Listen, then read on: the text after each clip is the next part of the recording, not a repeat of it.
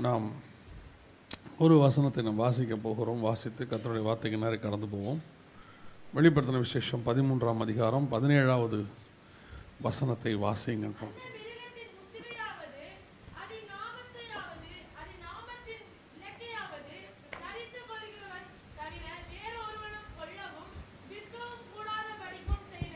எங்களை கண்களை மூடுவோம். நல்ல தகப்பனே எங்கள் சர்வ வல்லமை உள்ள ஆண்டவரே இந்த மாலை வேலைக்காக உமக்கு நன்றி அப்பா.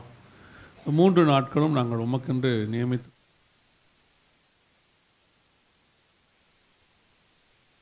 தயவு எங்களை தாங்கிக் கொண்டிருப்பதற்காக நன்றி ஆண்டவரே. இந்த இரண்டாம் நாள் மாலை வேளையிலும் கத்த நீர் எங்களோடு கூட பேசுவீராக உடைய வார்த்தைகளை அனுப்புவீராக அப்பா. மகிமையின் தேவன் இம்மட்டும் மகிமைப்பட்டீர் ஆண்டவரே. இனிமேலும் மகிமைப்படப் போகிறீர். ஆண்டவரே இந்த மாலை வேளையிலே நீர் சொல்லுகிற ஒவ்வொரு வார்த்தைகளும் எங்களை எங்களுக்கு புரிய எங்கள் இருதயங்கள் திறந்து நாங்கள் கேட்க கத்தர் எங்களுக்கு திரும்ப பாராட்டுங்கப்பா. திரும்பி நாங்கள் போகும்பொழுது உடைய வருகைக்கு ஆயத்தப்பட்டவர்களாய் திரும்பி போக கத்தர் கிருபை தருவீராக. மகிமையுள்ள கரத்தில் எங்களை தாழ்த்துகிறோம். எங்கள் ஆண்டவர் இயேசுவின் நாமத்தில் பிதாவே. அல்லேலூயா. வெளிப்படுத்தின விசேஷம் பதிமூன்றாம் அதிகாரம் பதினேழாவது வசனத்திலிருந்து நாம் பார்க்க போகிறோம். இதை குறித்து நாங்கள் ஏறக்குறைய ஒரு செய்தி நாங்கள் ஆரம்பித்த காலத்திலிருந்து ஊழியத்துக்கு வந்த புதிதிலிருந்து இதை பற்றி எடுத்துக்கிட்டே இருக்கிறோம். ஆனால் பதினெட்டு வருஷமாக இது அப்டேட் ஆகிட்டே இருக்குது. நாங்கள் ஆச்சரியப்படுகிறோம். கர்த்தருடைய வசனம் எவ்வளவு துல்லியமானது எவ்வளவு தீர்க்க தரிசனம் நிறைவேறுதல் உள்ள உடையதாக இருக்கிறது என்று சொல்லி. இந்த வெளிப்படுத்தல் பதிமூணு பதினேழில் ஆண்டவர் சில காரியங்களை சொல்லுகிறார். அதில் குறிப்பாக அந்த மிருகத்தின் முத்திரையாவது அதன் நாமத்தையாவது அந்த நாமத்தின் லக்கத்தையாவது தரித்து கொள்கிறவன் தவிர வேறு ஒருவனும் கொல்லவும் விற்கவும் கூடாதபடிக்கும் செய்தது. இந்த மிருகம் என்றால் என்ன? வெளிப்படுத்தின விசேஷ புஸ்தகம் என்பது முழுக்க முழுக்க ஓமைகளால் நிறைந்திருக்கிறது. ஓமைனா ஒரு விஷயத்தை புரிய வைப்பதுக்கு இன்னொரு விஷயத்தை சொல்கிறதுக்கு பேர் ஓமை. ஆண்டவர் வந்து வேதாகமத்தில் நிறைய ஓமைகளை கையாண்டிருக்கிறார். அந்த ஓமைகளை வைத்து அநேக காரியங்கள் ரகசியங்கள் வெளிப்பட மத்திய சுவிசேஷம் பதிமூன்றாம் அதிகாரம் பத்தாவது வசனத்தில் வாசிக்கும் போது சீஷர்கள் அவரிடத்தில் கேட்கிறார்கள் ஏன் நீர் அவர்களோடு கூட ஓமைகளாக பேசுகிறீர்? என்று சொல்லி கேட்கிறார்கள். அதற்கு ஆண்டவர் பதில் சொல்றாரு வேத வாக்கியங்களின் பரலோக ராஜ்யத்தின் ரகசியங்களை அறியும்படி அவர்களுக்கு அருளப்பட்ட அருளப்பட்ட அருளப்படவில்லை உங்களுக்கு அருள அருளப்பட்டது அப்படின்னு இருக்கு. அப்போ ஓமைகளுக்குள்ள பரலோக ராஜ்யத்தின் ரகசியங்கள் இருக்கு. ஆனால் அந்த வெளிப்படுத்தின விசேஷம் இருக்கு பாருங்க இது ஓமையிலே கொஞ்சம் வித்தியாசமான ஓமை அதான் இருக்கிறதுலே ரொம்ப ஆச்சரியம். இது ஒரு வேத பாடமாக இருக்கிறதுனால நாம் கொஞ்சம் தெளிவாக பார்க்கலாம். வெளிப்படுத்தின விசேஷத்தில் சொல்லப்பட்டிருக்கிற ஓமைகள் அத்தனையுமே ரொம்ப விசேஷமானது. ஏன் அப்படின்னு கேட்டால் பொதுவாக ஓமை என்பது ஒரு தெரியாத விஷயத்தை தெரிந்த விஷயத்தை கொண்டு புரிய வைப்பது தான் ஓமை. அதுதான் ஒரு விஷயம். ஓ ஃப்ளைட்டு பறக்குது அப்படின்னா அது வரைக்கும் ஒரு வேளை ஃப்ளைட் பார்க்காம இருந்தாங்கன்னா இந்த பறவை மாதிரி பறக்கும் அப்படிம்பாங்க. அந்த மாதிரி பறவை மாதிரிங்கிறது தான் ஓமை. ஆனால் வெளிப்படுத்தின விசேஷத்தில் எல்லாம் எப்படி இருக்கும் அப்படின்னு கேட்டிங்கன்னு சொன்னால் ஒரு ஆண்டவர் சொல்கிற விஷயம் நமக்கு தெரியாது. அதை புரிய வைக்கிறதுக்கு என்ன பண்ணுவார்? இன்னொரு தெரியாத விஷயத்த சொல்லுவார். இன்னொரு இல்லாத விஷயத்த சொல்லி புரிய வைப்பார். அதுதான் அதனுடைய அந்த வெளிப்படுத்தின விசேஷம் கொடுத்ததனுடைய மகத்துவம் அது. அது எப்படி தேவனாகிய கர்த்தர் ஒருவரே அப்படி செய்ய முடியும்னு வச்சுக்கோங்களேன்.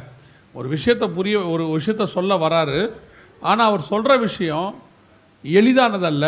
அப்படி ஒரு விஷயமே இருக்காது. இப்போ உதாரணத்துக்கு நீங்கள் வெளிப்படுத்தின விசேஷம் பதிமூணாம் அதிகாரம் ஒன்றாம் வசனம் இருக்குதுன்னு வச்சுக்கோங்களேன். அந்த ஒன்றாவது வசனத்தை நீங்கள் வாசிங்க பார்ப்போம். பின்பு நான் கடற்கரை மணலின் மேல் நின்றேன். அப்பொழுது சமுத்திரத்தில் இருந்து ஒரு மிருகம் எழும்பி வர கண்டேன். அதற்கு ஏழு தலைகளும் பத்து கொம்புகளும் இருந்தனர். நான் அந்த வசனத்தில் பாருங்க.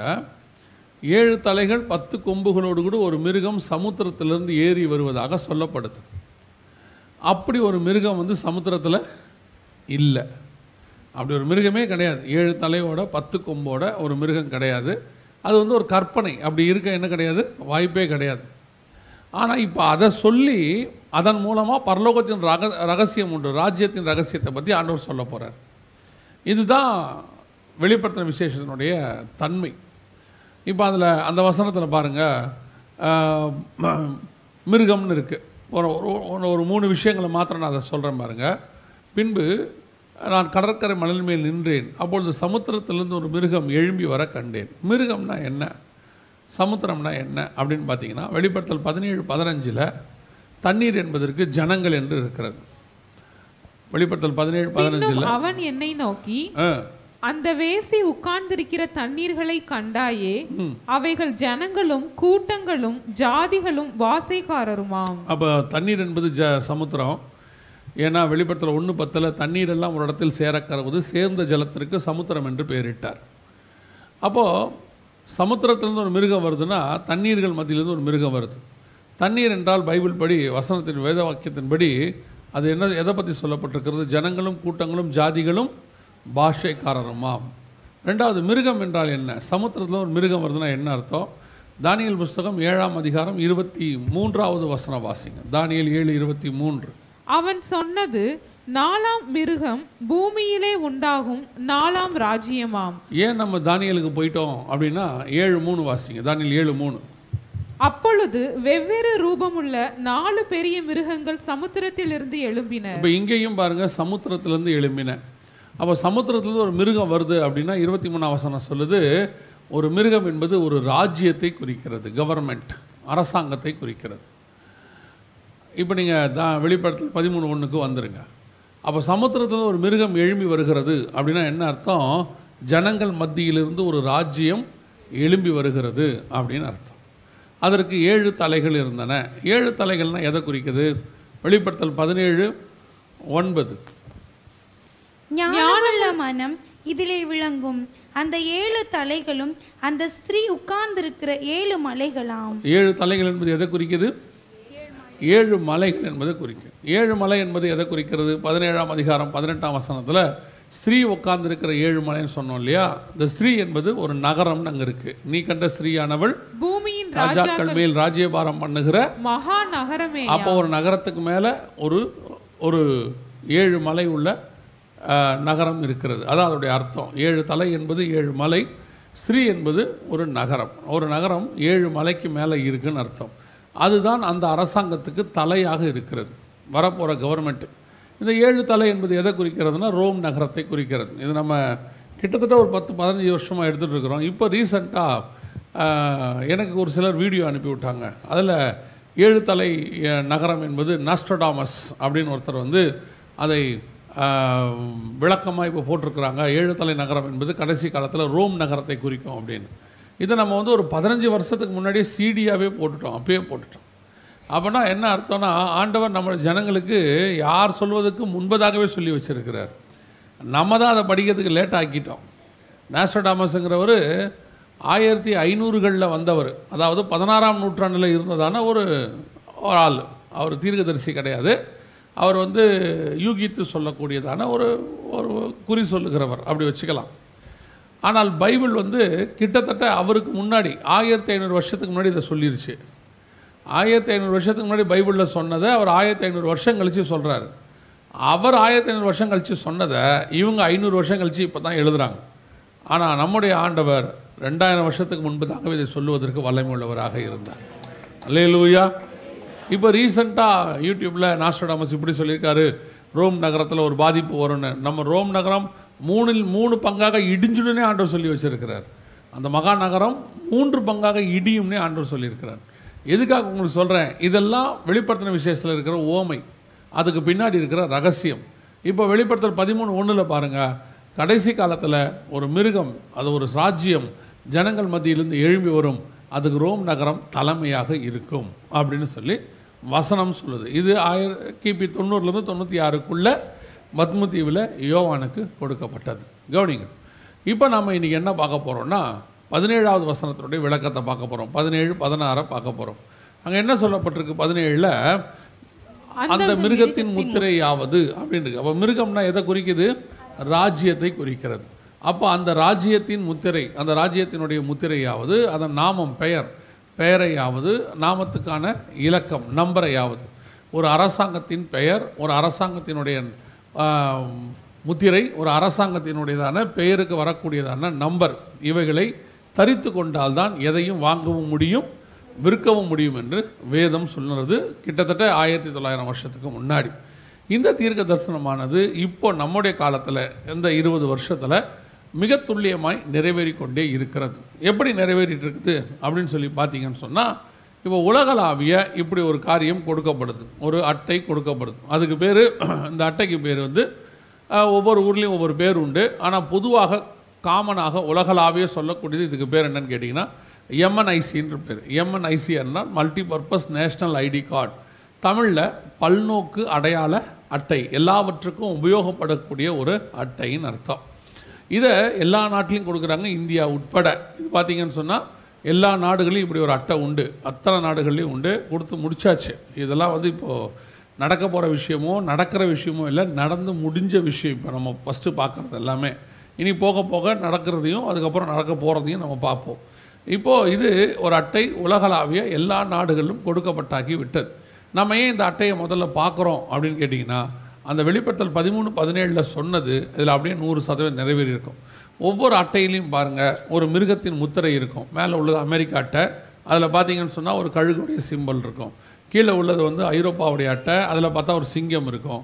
அதற்கு பிறகு உள்ளது பஹ்ரைன் அட்டை அதில் பார்த்தீங்கன்னா அதனுடைய பஹ்ரைனில் புரூனேவுடைய பஹ்ரைனுடைய அட்டை. அதில் பார்த்தீங்கன்னா சில ரெக்கைகள் இருக்கும். அடுத்து நீங்கள் பார்த்தீங்கன்னு சொன்னால் ஸ்ரீலங்காவுடைய அட்டை வாலேந்திய சிங்கம் அதில் இருக்கும். மலேசியாவில் பார்த்தீங்கன்னா ரெண்டு புலி இருக்கும். இப்படி எல்ல போனாலும் ஒரு மிருகத்தின் இது இந்தியாவில் கொடுக்குற அட்டை இதில் நீங்கள் பார்த்தீங்கன்னு சொன்னால் நாலு முக சிங்கம் இருக்கும். எல்லாத்துலேயும் ஒரு மிருகத்தின் முத்திரை இருக்கும். ஒரு சில நாடுகளில் இல்லாமல் இருக்கும் வாய்ப்பு இருக்குது ஆனால் பைபிள் படி மிருகம் என்பது அரசாங்கத்தை குறிக்கிறது. அதுக்கும் ஆண்டவர் வந்து ஒரு காரணம் வச்சுருக்கிறார். ஏன் அரசாங்கத்தை மிருகமாக ஆண்டவர் சொல்கிறாரு பைபிளில்? எதையும் ஆண்டவர் சும்மா சொல்லலை. அவர் சொல்கிறதுக்கு ஒரு முகாந்திரம் இருக்குது ஏன் ஆண்டவர் அரசாங்கத்தை முக மிருகமாக சொல்கிறாரு அப்படின்னு கேட்டிங்கன்னு சொன்னால் ஆண்டவர் மனுஷன் கையில் தான் ராஜ்யத்தை கொடுத்தார். ஒன்றாம் அதிகாரம் இருபத்தெட்டாம் வசனம் ஆதியாகமத்தின் புக்க புஸ்தகத்தில் மனுஷன் கையில் தான் ஆண்டவர் ராஜ்யபாரத்தை கொடுத்தார். ஆனால் மனுஷன் என்ன செஞ்சிட்டான் ராஜ்யபாரத்தை மிருகத்தின் கையில் கொடுத்துட்டான் யார் கையில்? சர்பத்தின் கையில். சர்பமானது சகல காட்டு மிருகங்களை பார்க்கிலும் தந்திரம் உள்ளதாக இருந்தது என்று ஆதியாகமம் மூணு ஒன்று ரெண்டு சொல்லுது. அதன்படி மிருகத்தின் கையில் மனுஷன் எல்லாத்தையும் கொடுத்துட்டான். இப்போ மிருகத்தின் வழியாக அந்த ஆளுமை எல்லாம் பிசாசின் கையில் இருக்கிறது. மத்திய நாலாம் அதிகாரத்தில் பிசாசு சொல்லுது இயேசுவை பார்த்து இந்த உலகத்தின் ராஜ்யங்களும் அதன் மகிமையும் எனக்கு கொடுக்கப்பட்டிருக்கிறது அப்படின்னு ஸோ இப்போது மிருகத்தின் கைக்கு ஆட்சி போனதுனால ஒவ்வொரு ஆட்சியும் அரசாங்கமும் அரசியல் அமைப்பும் மிருகத்தின் தன்மை கொண்டதாக தான் இருக்கும். பைபிள்லேயே இருக்குது ஏழாம் அதிகாரம் தானியல் புஸ்தகத்தில் வாசிச்சிங்கன்னா நேபுகாத் நேச்சாரை சிங்கம் என்று சொல்லுகிறது மேதியபிஷிய சாம்ராஜ்யத்தை கரடி என்று சொல்லுகிறது. தானியல் ஏழாம் அதிகாரத்தில் இது இருக்குது மூணு நாலு வசனங்கள் நீங்கள் வாசிச்சிங்கன்னா மூன்றாவது கிரேக்க சாம்ராஜ்யத்தை சிவிங்கி என்று சொல்லுகிறது. அடுத்து ரோம சாம்ராஜ்யத்தை கெடியதும் கொடியதுமான மிருகம் என்று சொல்லுகிறது. எல்லாமே மிருகமாக இருக்குது என்ன காரணம் அப்படின்னா ஒவ்வொரு மிருகத்தன்மை கொண்டதாக இருக்கும் அரசாங்கங்கள். பூமியில் உள்ள எந்த அரசாங்கத்தை எடுத்துக்கிட்டிங்கனாலும் அது மிருகத்தன்மை கொண்டதாகத்தான் இருக்கும். இனி ஒரே ஒரு அரசாங்கம் தான் மனுஷத்தன்மை கொண்டதாக இருக்கும். அந்த அரசாங்கம் தான் மனுஷகுமாரனுடைய சாம்ராஜ்யம். ஆயிரம் வருஷ அரசாட்சி அல்லேலூயா. அது ஒன்று மட்டும்தான் மனுஷத்தன்மை. மிச்சம் எல்லாமே மிருகம்தான். எப்பத்துலேருந்துன்னு கேட்டிங்கன்னா எகிப்திய சாம்ராஜ்ய காலத்திலேருந்து அத்தனை மிருகம்தான். நேபுகாத் நேச்சரை பற்றி வசனம் சொல்லும். அவனுக்கு மிருக அவனுக்கு மனுஷ இருதயம் கொடுக்கப்பட்டதுன்னு இருக்கும். அவன் மிருகத்தன்மை பட்சிகளைப் போல அவன் பணியில் நனைந்தான்னு இருக்கும். எதுக்கு சொல்கிறோம் எல்லாமே மிருகத்தன்மை கொண்டது. அதனால தான் இயேசு தெளிவாக சொன்னார் இந்த உலகத்தின் ராஜ்யத்துக்கும் நமக்கு என்ன கிடையாது? சம்பந்தம் கிடையாது. என்னுடைய ராஜ்யம் இந்த பூமிக்குரியது அல்லன்னு சொல்லிட்டாரு. நீங்கள் இந்த பூமிக்குரியவில் இல்லாதபடினாலே இந்த உலகம் உங்களை என்ன செய்கிறது? பகைக்கிறது. இன்றைக்கி ஏமா ஏன் சபை போய் இன்றைக்கி கடைசி காலத்தில் உலக அரசியலில் உலக அமைப்புகளில் அரசியல் அமைப்புகளில் தன்னை ஈடுபடுத்தி கொள்ளுகிறது. அதுக்கு போகிறவங்க போட்டோம் அது அவங்க இஷ்டம் சுயசித்தம். கத்தர் யாரையும் தடுக்கிறதில்ல ஆனால் தேவனுக்குடைய ராஜ்யத்துக்கு ஆயத்தப்படுகிற நீங்களும் நானும்.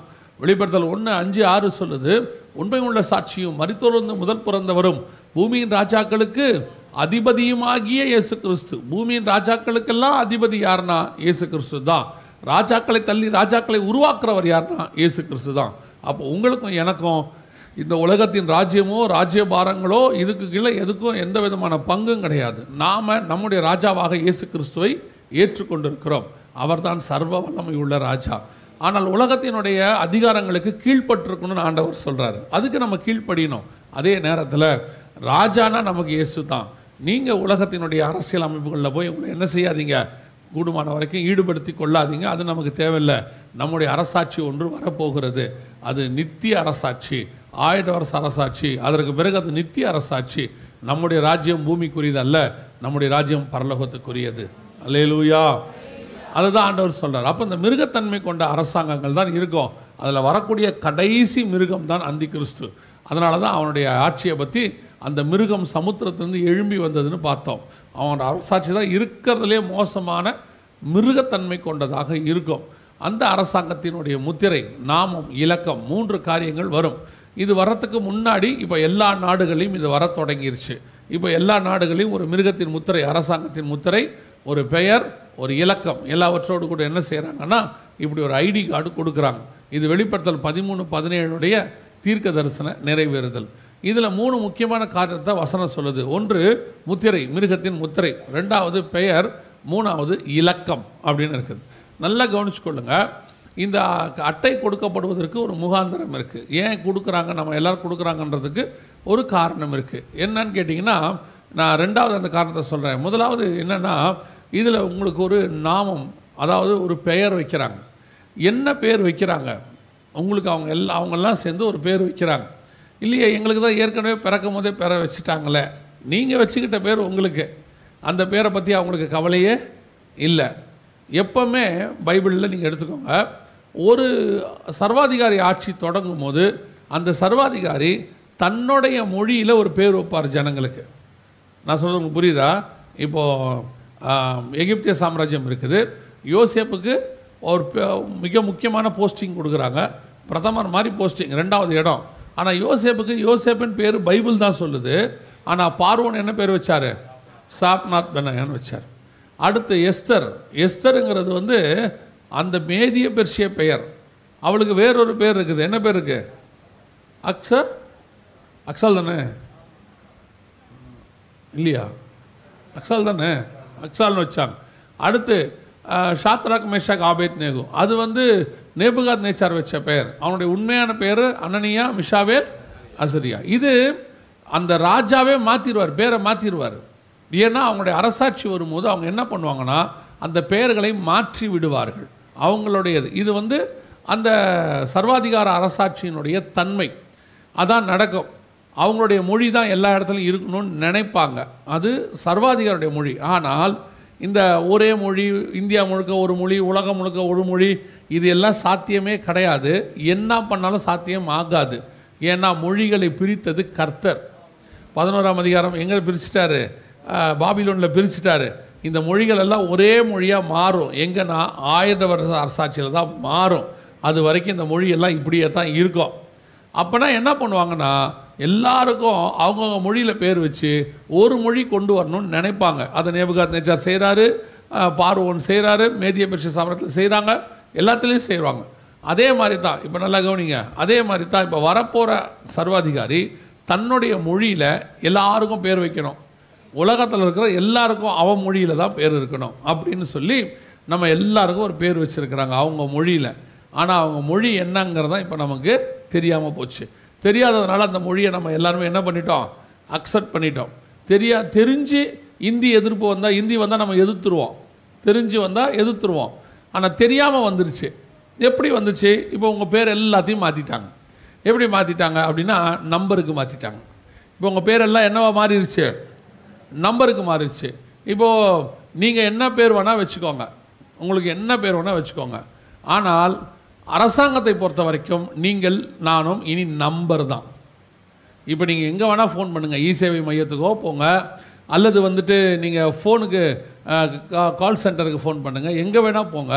முதல்ல உங்களை என்ன கேட்குறாங்க நம்பர் கேட்குறாங்க நம்பர் கேட்டுட்டு தான் உங்களுடைய மற்ற டீட்டெயில்ஸை என்ன செய்கிறாங்க அவங்க வெரிஃபை பண்ணுறாங்க நம்பர் சொன்ன உடனே சார் உங்கள் பேர் இதுவான்னு கேட்குறாங்க உங்கள் டேட் ஆஃப் பர்த் சொல்லுங்கள் எல்லாம் அதுக்கப்புறம் வெரிஃபை ஃபஸ்ட்டு அவங்க கேட்குறது இதுதான் கேட்குறாங்க நம்பர் இப்போ நம்மளை நம்பருக்கு மாற்றிட்டாங்க ஏன் நம்பருக்கு மாற்றினாங்க அப்படின்னு கேட்டிங்கன்னா வரப்போகிற சர்வாதிகாரியினுடைய மொழி நம்பர் டிஜிட்டல் இப்போ உலகத்தையே கண்ட்ரோல் பண்ணக்கூடியது கம்ப்யூட்டர் இப்போ நம்ம மொழின்னு சொன்னால் தாய்மொழின்னு சொல்லுவோம்.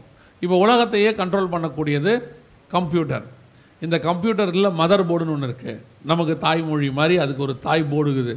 அந்த தாய் போர்டோடைய மொழி என்ன தெரியுமா? கம்ப்யூட்டர் மொழி அப்படின்னு சொல்லுவாங்க. வேற ஒன்றும் இல்லை. அதுக்கு பேர் பைனரின்னு பேர்.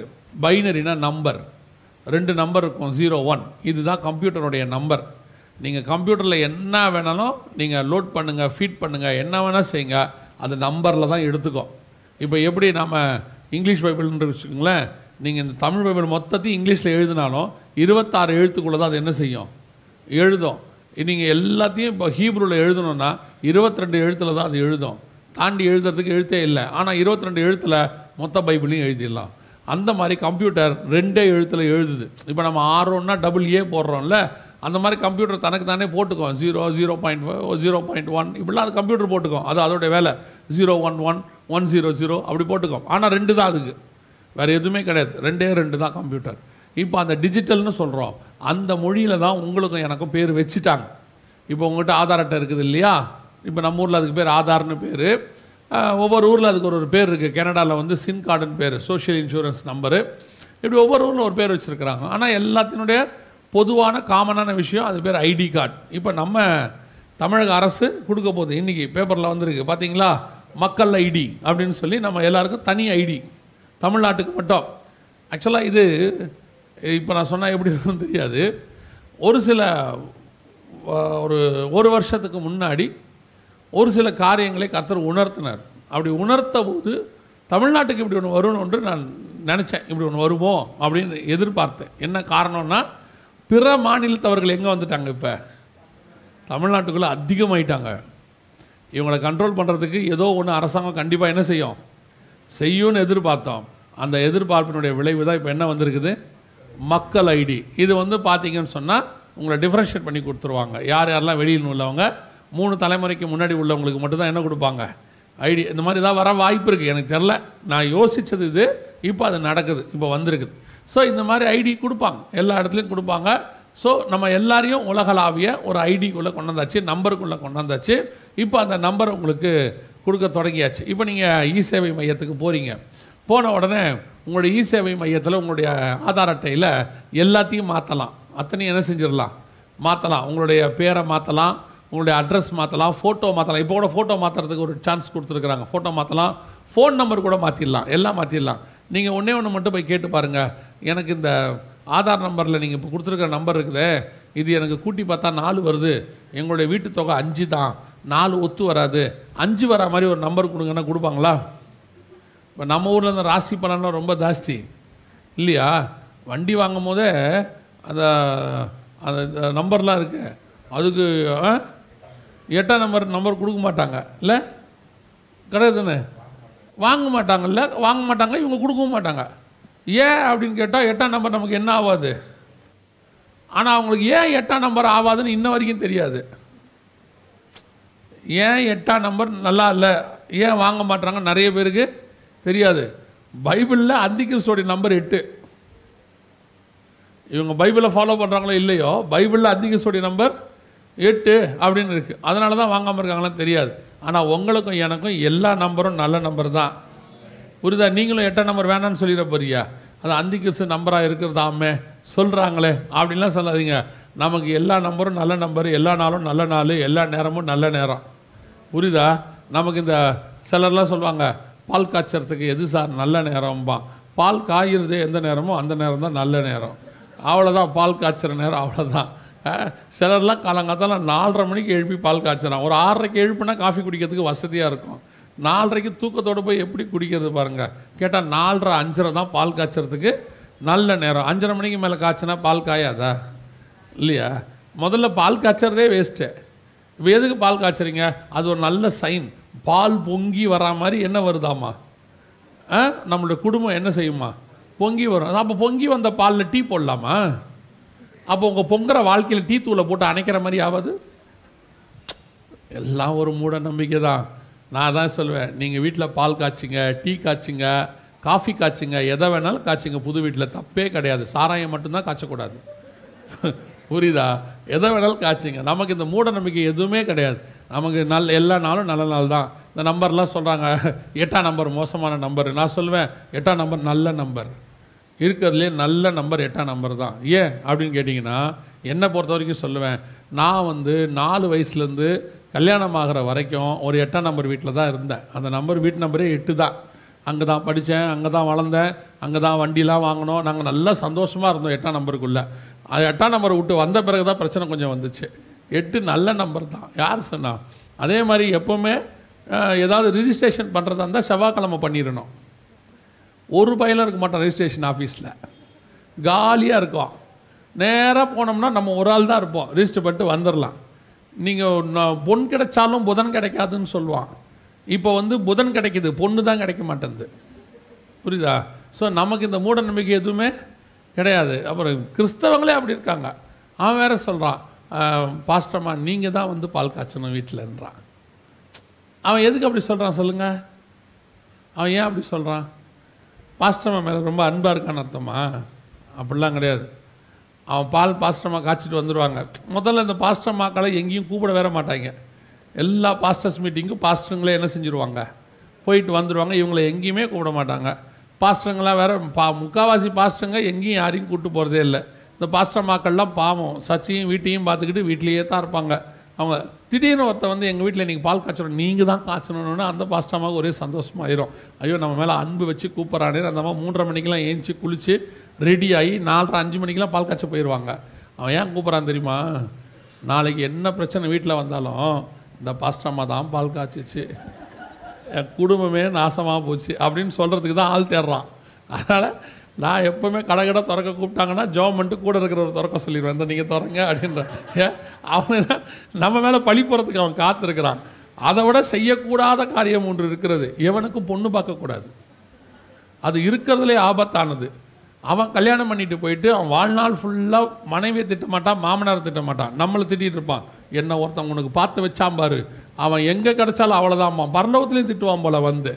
கவனிங்க. அதனால் கர்த்தர் நமக்கு கொடுத்த எல்லாமே நன்மையான ஈவு தான். அதில் எந்த இல்லை. மனுஷன் தான் மாற்றிட்டான் நம்பர் கிம்பர் எல்லாத்தையும். ஸோ இப்போது உங்களுக்கு மாற்ற முடியாதது எது அப்படின்னு கேட்டிங்கன்னா உங்கள் நம்பரை மாற்ற முடியாது. எது? ஆதார் நம்பரை. ஏன் மாற்ற முடியாதுன்னா அது உங்களுக்கென்று பிரத்யேகமாக இந்தியாவில் உருவாக்கப்படலை. உலகளாவிய ஒரு ஜென்ரேட் நம்பர் உலகளாவிய. நாட் ஒன்லி இன் இந்தியா இந்த நம்பர் உலகளாவிய செல்லுபடியாகும். நாங்கள் சொல்கிறதெல்லாம் போக போக நடக்கிறதை நீங்கள் காண்பீர்கள். ப்ராஃபஸி கிடையாது. இது அப்படித்தான் போகும். ரெண்டாயிரத்தி எட்டுலேருந்து இதை பற்றி சொல்லிகிட்டே இருக்கிறோம். வரும் போதுலேருந்து அப்படிலாம் வராதுன்னு நாங்கள் வந்துச்சு. இன்றைக்கி இந்தியாவையே கண்ட்ரோல் பண்ணுறது எதுன்னு கேட்டிங்கன்னா உங்களை கண்ட்ரோல் பண்ண போகிற விஷயம் எதை வச்சு பிடிக்க போகிறாங்கன்னா இந்த ஆதார் நம்பர் வச்சு தான் பிடிக்க போகிறாங்க பிடிக்க தொடங்கிட்டாங்க. இப்போ இந்த நம்பர் இந்த நம்பர்லேயுமே இன்னொரு முக்கியமான விஷயம் இருக்குது உங்கள் ஆதாரில் எத்தனை டிஜிட் இருக்குது? மதி உங்கள் புது ஆதாரில் வந்திருக்கா? உங்கள் ஆதாரில் எத்தனை டிஜிட்டு? பன்னெண்டா பதினாலா பதினாறா பதினெட்டா இருபதா? மாஸ்டர் சொன்ன மாதிரி நீங்கள் யாரும் கண்ணை மூடி எனக்காக நம்பர் என்ன வேணாம் கண்ணை திறந்தே என்ன பாருங்கள் சரியா? அவர் யாரையோ பார்த்துட்டார் போல கண்ணை மூடினதை. நானும் இப்போ ஒரு ஆளை பார்த்துட்டேன். சரியா? நீங்கள் தயவு செஞ்சு எங்களுக்காக ஜோம் பண்ண வேணாம். நாங்கள் ஏற்கனவே நல்லா ஜோம் பண்ணிட்டு தான் வந்துருக்குறோம். நீங்கள் இப்போ செய்தி கேட்டால் மட்டும் போதும். கவனிங்க. இந்த ஆதாரில் எத்தனை நம்பர் இருக்குது தெரியுமா? பன்னெண்டு இருந்துச்சா? அவ்வளோதான் இருந்துச்சு. பன்னெண்டு தான் இருந்துச்சு. ஆனால் பன்னெண்டு டிஜிட் இருக்கக்கூடாது. எவ்வளோ இருக்கணும்? பதினாறு இருக்கணும். உங்களோட ATM card debit card credit card எல்லாத்துலேயும் பாருங்கள் பதினாறு தான் இருக்கும். பதினாறு இருந்தால் தான் வெளிப்படுத்தல் பதிமூணு பதினெட்டு நிறைவேறும். பதினெட்டாம் வசனம் சொல்லுது இதிலே ஞானம் விளங்கும். புத்தியுடையவன் கணக்கு பார்க்க கடவன். இது மனுஷனோட இலக்கமாக இருக்கிறது. இதனுடைய இலக்கம் அறுநூற்றி அறுபத்தி ஆறு. இந்த அறுநூற்றி அறுபத்தாறு வர்றதுக்கு நிறைய வழி இருக்குது. இப்போ டபிள்யூ டபிள்யூ டபிள்யூ அப்படின்னாலே அறுநூற்றி அறுபத்தி ஆறு தான். டபிள்யூனா ஆறு. ஆல்ஃபபெட்டில் நீங்கள் போய் பார்த்தீங்கன்னா நியூமராலஜியில் ஏக்கு டபிள்யூக்கு ஆறுன்னு இருக்கும். டபிள்யூ வியூ டபிள்யூ இந்த மூணுத்துக்குமே பார்த்தீங்கன்னு சொன்னால் ஆறு தான் இருக்கும். அப்போது டபிள்யூ டபிள்யூ டபிள்யூனா அறுநூற்றி அறுபத்தாறு. இந்த மாதிரி நிறைய இருக்குது இந்த மாதிரி நிறையா இருக்குது அதில் ஒன்று தான் நான் உங்களுக்கு சொல்கிறேன் அதில் ஒன்று என்னென்னா உங்கள் கையில் பதினாறு இலக்கத்தை கொடுத்துருவாங்க. கொடுத்துட்டு கம்ப்யூட்டருக்கு ரெண்டு நம்பர் உள்ளே இருக்கும். ஹிடன் நம்பர்ஸ் அது சீக்ரெட் நம்பர்ஸ் மொத்தம் பார்த்தீங்கன்னா பதினெட்டு இலக்கம். இந்த பதினெட்டு இலக்கத்தை தான் மூணு ஆறாக பிரிப்பாங்க. மூன்று ஆறாக அது பிரிக்கப்படும். ஒவ்வொரு ஆறுக்குள்ளேயும் ஒரு ஒரு இன்ஃபர்மேஷன் இருக்கும். உதாரணமாக இப்போ நம்மக்கிட்ட இருக்க செல்ஃபோன் நம்பரில் பார்த்தீங்கன்னா பார்க்க தான் நம்பர் மாதிரி இருக்கும். நைன் எயிட் ஃபோர் ஜீரோ அப்படின்னா ஏர்டெல்னு அர்த்தம். நைன் டபுள் ஃபோர் அப்படின்னா பிஎஸ்என்எல்னு அர்த்தம். அது ஒரு இன்ஃபர்மேஷன் மாதிரி. இப்போ இந்தியாவோட தமிழ்நாடுடைய போஸ்டல் கோடு சிக்ஸில் தான் ஆரம்பிக்கும். சிக்ஸுன்னா போஸ்டல் டிபார்ட்மெண்ட்டில் போய் எந்த மாநிலம்னு கேட்டிங்கன்னா தமிழ்நாடு அப்படின்னு சொல்லுவாங்க. ஒவ்வொரு மாநிலத்துக்கும் ஒன்று நம்பர் அந்த மாதிரி தான் உங்களுடைய ஆதார்க்குள்ளே இருக்கிற ஒவ்வொரு நம்பருக்கு பின்னாடியும் ஒரு என்ன இருக்குது? டீட்டெயில் இருக்கிறது. ஒரு குறிப்பிட்ட டீட்டெயில் அது உள்ளே இருக்கும். ஒவ்வொருக்குள்ளேயும் மூணு செக்மெண்ட்டாக இருக்கும். ஆறு ஆறு ஆறு வரும். ஸோ இந்த பதினாறு இலக்க நம்பர் உங்களுக்கு சீக்கிரத்தில் தருவாங்கன்னு சொல்லி நாங்கள் ரெண்டாயிரத்தி பதினெட்டுலேருந்து சொன்னோம். இப்போது உங்களுக்கு பதினாறு இலக்க நம்பர் வந்துருச்சு. ரெண்டாயிரத்தி பதினெட்டில் பதினாறு இலக்கத்தில் உங்களுக்கு மாற்று அடையாள எண் தரப்படும் அப்படின்னு சொன்னாங்க. இப்போ நடுவில் கொரோனா வந்ததுனால கொஞ்சம் எல்லாம் தள்ளி போய் இப்போ உங்களுக்கு பதினாறு இலக்க நம்பர் இதுக்கு பேர் விர்ச்சுவல் ஐடி அப்படின்னு பேர் விஐடின்னு போட்டிருக்காங்க பாருங்கள் இப்போ நீங்கள் போய் எந்த அட்டையை வாங்கினீங்கனாலும் ஆதார் அட்டை இப்போ நீங்கள் போய் புதுசாக வாங்குனீங்கன்னா உங்களுக்கு இப்படி ஒரு ஒன்று வரும். விஐடின்னு போட்டு வரும். விஐடினா விர்ச்சுவல் ஐடி அதாவது வெளியே பார்க்கறதுக்கு பன்னெண்டு இலக்கம் இருக்கும். ஆனால் கம்ப்யூட்டருக்குள்ளே என்ன இருக்கும்? பதினாறு இலக்கம் இருக்கும். இதை ஒரு நாள் சரி பண்ணுவாங்க. எப்போ சரி பண்ணுவாங்கன்னா பைபிளில் உள்ளதான ஆறாவது முத்திரையின் காலத்தில் இதை சரி பண்ணிடுவாங்க இப்போ இதன் மூணாவது முத்திரையின் காலத்தில் நம்ம இருக்கிறோம். இந்த காலத்தில் தான் இதை கொடுத்துக்கிட்டு இருக்கிறாங்க. ஆறாவது முத்திரையின் காலத்தில் இதை சரி பண்ணி உலகம் முழுக்க காமனைஸ்டாக பதினாறு இலக்கமாக மாறிடும். ஒருவேளை கத்தருக்கு சித்தமானால் நாளைக்கு மாலையிலே இதை பற்றி இன்னும் கொஞ்சம் டீட்டெயிலாகவே நம்ம பார்க்கலாம். மூணாவது முத்திரையை பற்றி ஆறாவது முத்திரையை பற்றி ஸோ இப்போது பதினாறு இலக்க நம்பர் கொடுக்க தொடங்கியாச்சு. அதாவது அறநூற்றி அறுபத்தி ஆறுக்குள்ளே கொண்டு வர தொடங்கியாச்சு. ஒவ்வொருத்தரையும் கொண்டு வருவதற்கான வாய்ப்பு இப்போ நெருங்கிக்கிட்டே ஒவ்வொரு இடத்துக்கும் கொண்டாந்தாச்சு. உலகளாவிய இப்போ மற்ற நாடுகள்லாம் ஏற்கனவே கொடுக்கும்போது பதினாறு கொடுத்தாங்க. இந்தியாவிலையும் காங்கிரஸ் கவர்மெண்ட்டில் கொடுக்கும்போது பதினாறு இலக்கமாக தான் கொடுத்தாங்க. இப்போ அதுக்கப்புறம் வரும்போது நியூ ஐடி கொடுக்குறோன்னு சொல்லி பன்னெண்டாம் மாற்றினாங்க பன்னெண்டாக மாற்றிட்டு மாற்றும் போதே நாங்கள் மெசேஜில் சொன்னோம். பன்னெண்டு சரி வராது எப்படி தான் வரணும்? பதினாறு இலக்கமாக வந்தால் தான் அது அறநூற்றி அறுபத்தாறுக்குள்ளே வரும்னு. இப்போது பதினாறு இலக்கம் வந்துருச்சு. அறநூற்றி அறுபத்தி ஆறுக்குள்ளே நம்மை கொண்டு வருகிற வேலை முடிஞ்சிருச்சு. நம்மக்கிட்ட இருக்கிற அத்தனை ஐடியும் அறநூற்றி அறுபத்தாறுக்குள்ளே தான் இருக்குது ஒரு சாரார் இந்த மாதிரி மீட்டிங்லாம் கேட்டுட்டு அவங்க வந்து சொன்னாங்க நாங்கள் ஆதார் நம்பரே வாங்கலை. ஆதார் நம்பர் வாங்காமையே எங்களுடைய காலத்தை ஓட்டிக்கிட்டு இருக்கிறோம். அப்படின்னு சொன்னாங்க. அவங்களுடைய டெடிகேஷன் அது. ஆதார் நம்பர் வாங்குறதுலையும் தப்பு இல்லை வாங்காமல் இருக்கிறதுலையும் தப்பு இல்லை அது உங்களுடைய தனிப்பட்ட முறையில். ஏன் அப்படின்னு சொல்கிறேன்னா வாங்குறதுல ஏன் தப்பு இல்லை அப்படிங்கிறேன்னா இப்போ நீங்கள் ஆதார் வாங்குறதுனால அறநூற்றி அறுபத்தாறுக்குள்ளே வந்துட்டீங்கன்னு அர்த்தம் இல்லை அறநூற்றி அறுபத்தாறு உங்கள் முன்னாடி வந்துருச்சு. இது வலது கைக்கும் நெத்திக்கும் மாறும்னு பதினாறாவது வசனம் சொல்லுது. இது வலது கைக்கும் நெத்திக்கும் இந்த நம்பரை கொண்டு வருவாங்க. அப்போ தான் நீங்கள் அதை ஏற்றுக்கொள்ள கூடாது. இப்போ ஒரு சாரர் என்ன சொல்கிறாங்க இப்படி வந்ததே இவ்வளோ ஆபத்து. நம்ம ஏன் அந்த நம்பரை வாங்கணும்? உங்கள் இஷ்டம். அப்படி நீங்கள் வாங்காமல் இருக்கும்போது சில காரியங்களை நீங்கள் செய்யக்கூடாதபடிக்கு தடை செய்யப்பட்டிருக்கோம். இப்போ நீங்கள் ஆதாரே இல்லாமல் இப்போ நம்ம அடுத்து நம்ம பார்க்க போகிறோம் இப்போ நமக்கு சொன்னபடி நான் என்னென்னு உங்களுக்கு அடுத்து சொல்கிறேன் இப்போ வேதத்தில் சொன்னபடியே துல்லியமாக அறநூற்றி அறுபத்தாறுக்குள்ளே வந்தாச்சு. இந்த நம்பர் எல்லாம் உலகளாவிய எல்லா நம்பரையும் கொண்டு வந்து ஒரு குடையின் கீழ் கொண்டு வந்துட்டாங்க. வேர்ல்டு வைட் நம்பர் வந்துச்சு ட்ரிபிள் சிக்ஸ் இப்போ இது எல்லாத்தையும் அத்தனை பேரையும் பதினேழாவது வசனத்துக்குள்ளே கொண்டு வருவாங்க. பதினேழாவது வசனத்தை வாசிங்க பார்ப்போம். அந்த மிருகத்தின் முத்திரையாவது அதன் நாமத்தையாவது அதன் நாமத்தின் இலக்கத்தையாவது தரித்து கொள்கிறவன் தவிர தரித்து கொள்ளுகிறவன் தவிர வேறொருவனும் கொல்லவும் ஒரு ஒருவனும் கொல்லவும் விற்கவும் கூடாதபடிக்கும் செய்தது. கூடாதபடிக்கு செய்தது. இப்போ இதில் அர்த்தம் என்ன அப்படின்னு கேட்டிங்கன்னு சொன்னால் இப்போ இந்த நம்பர் வலது கையிலையாவது நெத்தியிலையாவது போடா போடாமல் இதுக்கப்புறம் நீங்கள் எதையும் வாங்கவும் முடியாது விற்கவும் முடியாது அப்படின்னு இருக்கு. அதே நேரத்தில் வசனம் சொல்லுது ஒருவரும் தப்பி போகாத காலம் ஒன்று வருகிறது அப்படின்னு இருக்கு. இங்கே இருக்குன்னு தெரியல அந்த வசனம். ஆம்,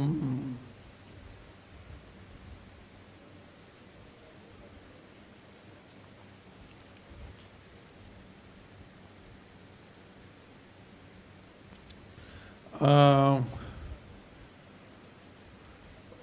இருபத்தி நாலு இருபத்தி ரெண்டு மத்திய எழுதின சுவிசேஷம் வாசிங்க. மத்திய இருபத்தி நாலு இருபத்தி ரெண்டு அந்நாட்கள் குறைக்கப்படாதிருந்தால் அந்நாட்கள் குறைக்கப்படாதிருந்தால் ஒருவனாகிலும் ஒருவனாகிலும் தப்பி போவதில்லை இந்த ஒருவனாகிலும் தப்பி போவதில்லை எப்படி? ஒருவனாகிலும் தப்பி போக முடியாதபடிக்கு என்ன செய்வாங்க? அப்படின்னு கேட்டிங்கன்னா இப்போ இந்த எல்லா அட்டையிலையும் பாருங்கள் தப்பி போகாமல் உங்களை பிடிக்கிறதுக்கான மிக முக்கியமான கருவி இந்த எல்லா அட்டையிலையும் இருக்குது இந்த எல்லா அட்டையிலையும் பாருங்க ஒரு கருவி இருக்கும். அதுக்கு பேர் மஞ்சள் கலரில் அதில் இருக்கும். நீங்கள் எல்லாத்துலேயும் பார்த்தீங்கன்னா இருக்கும். ஒரு மஞ்சள் கலர் சதுரம் இருக்கும். இதுதான் அதில் இருக்கக்கூடிய உங்களை கண்டுபிடிக்கிற காட்டி கொடுக்கக்கூடிய நீங்கள் எங்கே போனாலும் ட்ராக் பண்ணக்கூடிய மிக முக்கியமான கருவி. அதுக்கு பேர் ரேடியோ ஃப்ரீக்வன்சி ஐடென்டிஃபிகேஷன் ஆர்எஃப்ஐடின்னு பேர். நாம் பழக்கப்பட்டதில் சிப்புன்னு சொல்லி பழக்கப்பட்டிருக்கிறோம். அதுதான் அதில் இருக்குது இதுதான் உங்களை காட்டி கொடுக்கறதான கண்டுபிடிக்கிறதான கருவி. உங்கள் எல்லாருக்கும் தெரியும் உங்களோட செல்ஃபோனில் இது நீங்கள் பார்த்துருப்பீங்க இந்த சிம் கார்டை பார்த்துருப்பீங்க. சிம் கார்டுடைய சைஸு அப்படியே மாறிக்கிட்டே வருது. ரொம்ப பெரியசாக போட்டு இப்போ எப்படி வந்துருச்சு? மைக்ரோ சிம் கார்டெல்லாம் வந்துருச்சு. இப்போ இந்த சிம் கார்டை உங்கள் செல்ஃபோனில் நீங்கள் போட்டால் தான் உங்களுடைய செல்ஃபோனை என்ன செய்யும்? வேலை செய்யும். நீங்கள் எவ்வளோ ரூபாய்க்கு செல்ஃபோன் வாங்கியிருந்தாலும் கண்டிப்பாக இந்த சிம் ஒன்று தேவை. சிம்முங்கிற வார்த்தைக்கு என்ன அர்த்தம் அப்படின்னு கேட்டிங்கன்னா சப்ஸ்கிரைபர் ஐடென்டிஃபிகேஷன் மாடுல் அப்படின்னு அர்த்தம். இங்கிலீஷில் எஸ்ஐஎம் அப்படின்னா என்ன அர்த்தம்? எல்லாம் இந்த இங்கிலீஷில் சொல்கிறதுனால நமக்கு ஒன்று எல்லாமே பெருசு பெருசாக தெரியுது. ஏதோ சொல்கிறாங்க போல் நமக்கு ஒன்றும் புரியலையே அப்படின்னு. நான் எப்பவும் சொல்வேன் இந்த டாக்டர்ஸ் என்ன பண்ணுவாங்கன்னு கேட்டிங்கன்னா இந்த ப்ரிஸ்கிரிப்ஷன் எழுதி கொடுப்பாங்க. அவங்க எழுதி கொடுக்குறத பார்த்தீங்கன்னா உங்களுக்கு ஒன்றுமே என்ன செய்யாது? புரியாது. அது வந்து ரெண்டு பேருக்கு தான் புரியும். ஒன்று அவருக்கு புரியும் இன்னொன்று மருந்து கடைக்காரருக்கு புரியும். இவங்க ரெண்டு பேருக்குமே ஏன்னா அவர்கிட்ட ஸ்கேனர் இருக்குது போல். இவர் எழுதுறது அவருக்கு தான் புரியும். நல்லா அழகாக எழுதி கொடுத்துருப்பாரு. நீங்கள் அங்கே போய் வாங்கினா டோலோ சிக்ஸ் ஃபிஃப்டின்னு இருக்கும். வேறு ஒன்றுமே இருக்காது. அதுக்கு பேர் என்னது? டோ- நம்ம கேட்போம். இது எங்கள் வீட்டில் பத்து இருக்குதே அதை தான் எழுதியிருக்கிறாரும்பாங்க. ஆனால் நீங்கள் எடுத்து படித்து பாருங்கள் உங்களுக்கு என்ன செய்யாது? ஒன்றுமே தெரியாது. அதை விட பெரிய ஆச்சரியம் நம்மளை போய் உட்கார்ந்த இப்படி பார்த்துட்டு உங்களுக்கு ஹெப்படைட் பி இருக்கலாம் போல் அப்படிம்பாங்க. நம்ம ஹெப்படைட் பின்னா ஏதோ ஒரு கோடி பேரில் ஒருத்தருக்கு தான் வரக்கூடியது போல். அதை வேறு நம்ம பெருமையாக சொல்லி ஆரம்பிச்சிடும் யாருக்குமே வராதான். ஒரு ரேரான வியாதி. என்னது? ஹெப்படைட் பி வெண்ணில் மஞ்சக்காமலன்னு அர்த்தம். இதை நம்ம வந்து பெருசாக எடுத்துப்போம். H one N one swine flu இப்படிலாம் கேட்டோம் நம்மளால் பெருசாக நினச்சிக்கிறோம். நம்ம பெரிய லெவலில் இருக்கிறோம் போல் அப்படின்னு. ஒன்றும் இல்லை சாதாரணமாக தான் இருக்குது. அப்படி சொல்கிற விதம் தான். அதே மாதிரி தான். SIM card subscriber identification module அப்படின்னு ஓ பெரிய லெவலில் ஏதோ ஒரு டெக்னாலஜி போல் அப்படின்னு. வேற ஒன்றும் இல்லை.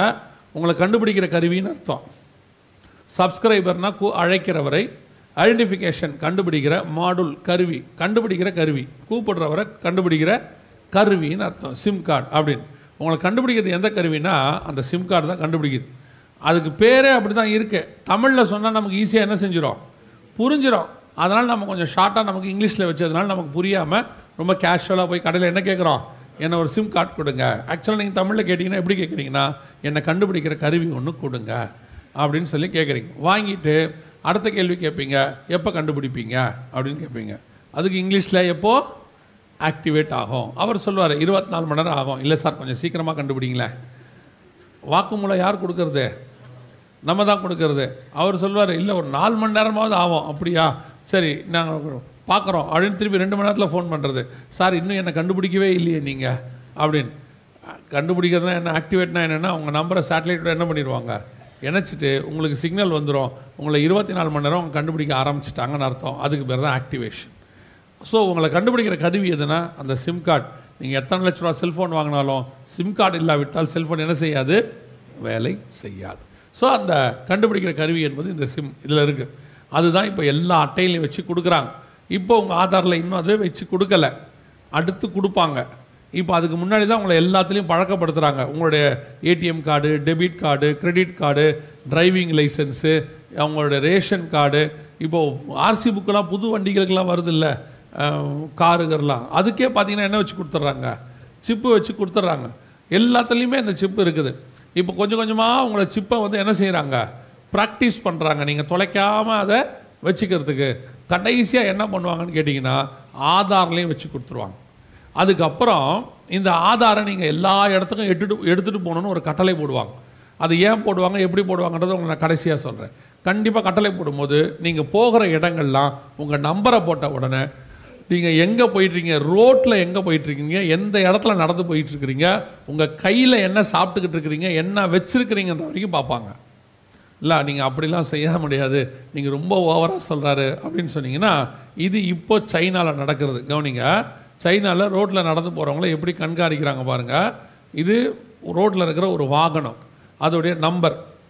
இப்போ எவ்வளோ அது பாருங்கள் அந்த ரோட்டில் அது எங்கே இருக்குதுன்னு மட்டும் பாருங்கள் எவ்வளோ க்ளோஸாக வாட்ச் பண்ணியிருக்கிறாங்க பாருங்கள் இது அந்த சிட்டிக்கு மேலே இருக்கிற ஒரு சேட்டிலைட் அந்த சிட்டிக்கு மேலே இருக்குது இப்போ எங்கேருந்து பார்க்குது பாருங்கள் இந்த சிட்டியவே முந்நூற்றி அறுபது டிகிரியில் அது மொத்தமாக பார்க்கும் இங்கே பாருங்கள் ஃபுல்லாக டோட்டல் சிட்டியுமே கங்க நம்பர்னு வச்சுக்கோங்க. போட்ட உடனே அது எவ் எவ்வளோ க்ளோஸாக வந்து உங்களை வாட்ச் பண்ண போது பாருங்கள் கிட்ட வர வரைக்கும் உங்களுக்கே தெரியாது.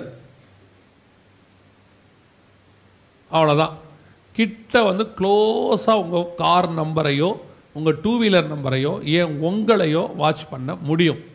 ஒருவரும் தப்பி போகாத காலம் ஒன்று வருகிறதுன்னு வேதம் சொன்ன காலம் வந்துருச்சு. மத்திய இருபத்தி நாலு இருபத்தி ரெண்டு நம் கண்களுக்கு முன்பாக நிறைவேறி விட்டது. உலகத்திலேயே அதிக சிசிடிவி கேமரா உள்ளதான ஒரு சிட்டி எதுனா லண்டன் சிட்டி ஆமாம் ஜனங்களை சிசிடினா க்ளோஸ் சர்க்கியூட் கிட்ட வாட்ச் பண்ணுறது லண்டன் அதில் அமெரிக்காவில் பார்த்தீங்கன்னா எந்த ஒரு குடிமகனும் வீட்டை விட்டு வெளியே வந்துட்டானா பன்னிரெண்டு செகண்டுக்குள்ளே ஏதாவது ஒரு கேமராவில் இருப்பார். வீட்டை விட்டு வெளியே வந்தாச்சுன்னா பன்னிரெண்டு செகண்டுக்குள்ளே ஏதாவது ஒரு கேமராவில் இருப்பார். ஷாங்காயில் எந்த ஒரு திருடனையும் இருபது நிமிஷத்துக்குள்ளே கண்டுபிடிச்சிருவாங்க. அவன் எ- திருடனோ ஏதோ ஒன்று அவன் வடிட்டானா அடுத்த இருபது நிமிஷத்துக்குள்ளே அவன் எங்கே இருக்கிறான்னு கண்டுபிடிச்சிருவான் இப்போ நான் சொல்கிறதெல்லாம் இப்போ நடந்து கொண்டிருக்கிற சம்பவம் பூமியில். இது எல்லாத்தையும் தாண்டி உலகத்திலேயே அதிகமான மக்களை கண்காணிக்கிற நாடு எதுனா இந்தியா தான் கண்காணிக்குது. நூற்றி நாற்பது கோடி ஜனங்களை கண்காணிப்பதற்கு ஃபேஸ் ரெக்கக்னைசன் சிஸ்டம் அப்படின்னு சொல்லுவாங்க. அதாவது உங்களுடைய முகத்தை வைத்து உங்களை என்ன செய்வாங்க? கண்டுபிடிப்பாங்க. பதினாறு நாடுகள்கிட்ட கொட்டேஷன் வாங்கி இந்தியா இப்பொழுது எல்லா குடிமக்களுடைய ஃபோட்டோஸையும் இப்போ என்ன பண்ணிகிட்டு இருக்கிறாங்க அப்டேட் அதனால தான் இப்போ சொல்கிறாங்க ஆதாரில் உங்கள் ஃபோட்டோஸை என்ன பண்ணணும்? அப்டேட் பண்ண உங்களுக்கு மெசேஜெலாம் வர தொடங்கிருச்சு. அடுத்த வருஷம் பர்த்டேக்குள்ளே ஒவ்வொருத்தருக்கும் உங்களுடைய ஃபோட்டோஸை என்ன செய்யுங்க? அப்டேட் பண்ணுங்கள் அப்டேட் பண்ணுங்கன்றாங்க. காரணம் என்னென்னா நியூ ஃபோட்டோஸ் உள்ளே கொண்டு வரணும். உங்களுடைய ஃபேஸை வந்து ரெக்கக்னைஸ் பண்ணுறதுக்கு இப்போ எல்லா இடங்களிலும் சிசி கேமரா இந்தியாவிலே தமிழ்நாடு தான் அதிக சிசிடிவி கேமரா உள்ள மாநிலம். இப்போ நம்ம அத்தனை பேரையும் கண்காணிப்பதற்கு இவங்க கண்காணிக்க போகிறாங்கலாம் கிடையாது. இவங்களை பொறுத்த வரைக்கும் இவங்க நாட்டோடைய சேஃப்டிக்காக பண்ணுறாங்க இவங்களுக்கு பைபிளில் உள்ளதெல்லாம் எதுவுமே தெரியாது. இந்த கடைசி காலத்தில் ஒரு ஆவி அப்படி கிரியை செய்யும். கடைசி கால ராஜ்யத்துக்கு என்று உலகத்தை தயார்படுத்தும். அந்தி கிறிஸ்துவின் ஆவி. அந்த ஆவி இப்போ ரெடி பண்ணிக்கிட்டு இருக்குது எல்லாத்தையும். இவங்க வேற ஒரு காரணத்துக்காக செய்கிறாங்க ஆனால் இது பயன்பட போவது எதுக்காக? வேறொரு காரியத்துக்காக பயன்படும். அப்போ அத்தனை பேரும் இருபத்தி நாலு மணி நேரமும் தப்பி போகாதபடிக்கு கண்காணிக்கிற வேலை செய்து முடிக்கப்பட்டாகி விட்டது. அதில் ஒரு பாட்டு தான் உங்கள் கையில் கொடுக்கப்படுகிற சிப் அதாவது உங்ககிட்ட கொடுக்கப்படுகிற அட்டைகளில் எல்லாத்துலேயும் இந்த சிப்பு வச்சு கொடுத்துக்கிட்டே இருக்காங்க. வெகு சீக்கிரத்தில் உங்கள் ஆதார் அட்டையும் சிப்பு வச்சு கொடுப்பாங்க. அதுக்கு முன்னாடி ஒரு வேலையை அவங்க செய்வாங்க. என்ன செய்வாங்க அப்படின்னு கேட்டிங்கன்னு சொன்னால் எல்லாவற்றையும் அந்த பதினேழாவது வருஷம் திருப்பி வாசிங்க சொல்கிறேன் வெளிப்பாடு பதிமூணு பதினேழு திருப்பி வாசிங்க. அந்த மிருகத்தின் முத்திரையாவது அதி நாமத்தையாவது அதி நாமத்தின் லெக்கத்தையாவது தரித்து கொள்கிறவன் தவிர வேறொருவனும் கொல்லவும் விற்கவும் கூடாதபடிக்கும் செய்தது. இந்த வாங்கவும் விற்கவும் கூடாதபடிக்கு செய்ததுன்னு இருக்கு இல்லையா? இதை செய்யறதுக்கு உங்ககிட்ட ஒரு வேலையை சொன்னாங்க. என்ன சொன்னாங்க எப்படி சொன்னாங்க அப்படிங்கிறத இப்போ நம்ம பார்க்க போகிறோம் உங்கள் யாருக்காவது ஞாபகம் இருக்குதா? ஆதார் நம்பர் ஏன் வாங்க கம்பல் பண்ணாங்க அப்படின்றதுக்காக ஞாபகம் இருக்குதா? ஆதார் நம்பரை ஒரு எட்டு வருஷம் பத்து வருஷத்துக்கு முன்னாடி இப்போ ரெண்டாயிரத்தி இருபத்தி ரெண்டு முதல் முதல்ல இம்ப்ளிமெண்ட் பண்ணது ரெண்டாயிரத்தி எட்டு. எட்டுலேருந்து பத்துக்குள்ளே உங்களை இந்த ஆதார் நம்பரை வாங்க வைக்கிறதுக்கு ஒரு பன்னெண்டு பதினாலு வருஷத்துக்கு முன்னாடி என்ன சொல்லி வாங்க வச்சாங்கன்னு ஞாபகம் இருக்குதா? இல்லையா? மறதி ஒரு தேசிய வியாதி. இல்லையா? உங்களுக்கு ஞாபகம் இல்லைல்ல? சரி கவனி. கேஸ் உங்களுக்கு மானியத்தில் தான் கொடுக்குறாங்க தெரியுமா? இப்போ இல்லை. முன்னாடி மானியத்தில் தான் கொடுக்குறாங்க. அப்படி கொடுக்கும்போது உங்களுக்கு தொடர்ந்து மானியத்தில் கேஸ் வேணும்னா நம்மலாம் என்ன வாங்கணும்? ஆதார் நம்பர் வாங்கணும்னு ஒரு அனௌன்ஸ்மெண்ட்டு கொடுத்தாங்க. அப்போ வந்து கேஸ் விலை வந்து நானூறுரூபா தான். மானியத்தில் வாங்கினா இரநூறுபா அந்த காசை கவர்மெண்ட் என்ன செஞ்சிடும் உங்களுக்கு கொடுத்துரும். ஸோ இது யாருக்கு கொடுப்பாங்கன்னா ஆதார் நம்பர் வச்சுருக்கிறவங்களுக்கு தான் கொடுப்பாங்கன்னு ஒரு அனௌன்ஸ்மெண்ட் சொன்னாங்க. நாம் எல்லாருமே அந்த இரநூறுவாய்க்காக தான் என்ன பண்ணோம்? ஆதார் நம்பர் வாங்கணும். வேறு நமக்கு அனௌன்ஸ்மெண்ட் அவ்வளோதான் இது வந்து ஒவ்வொரு நாட்டிலையும் ஐடியை வாங்க வைக்கிறதுக்கு ஒவ்வொரு திட்டத்தை அவங்க யூஸ் பண்ணாங்க. நம்ம ஊரில் இதை யூஸ் பண்ணாங்க. அமெரிக்காக்காரனுக்கு வேறு அமெரிக்காக்காரன்ட்ட என்ன சொன்னாங்கன்னா அவனுக்கு எல்லாமே இன்சூரன்ஸு. வண்டி இன்சூரன்ஸு படிப்பு இன்சூரன்ஸு அப்புறம் வேலை அவன் வச்சுருக்க கார் இன்சூரன்ஸு அவன் பாடி இன்சூரன்ஸு எல்லா இன்சூரன்ஸ்.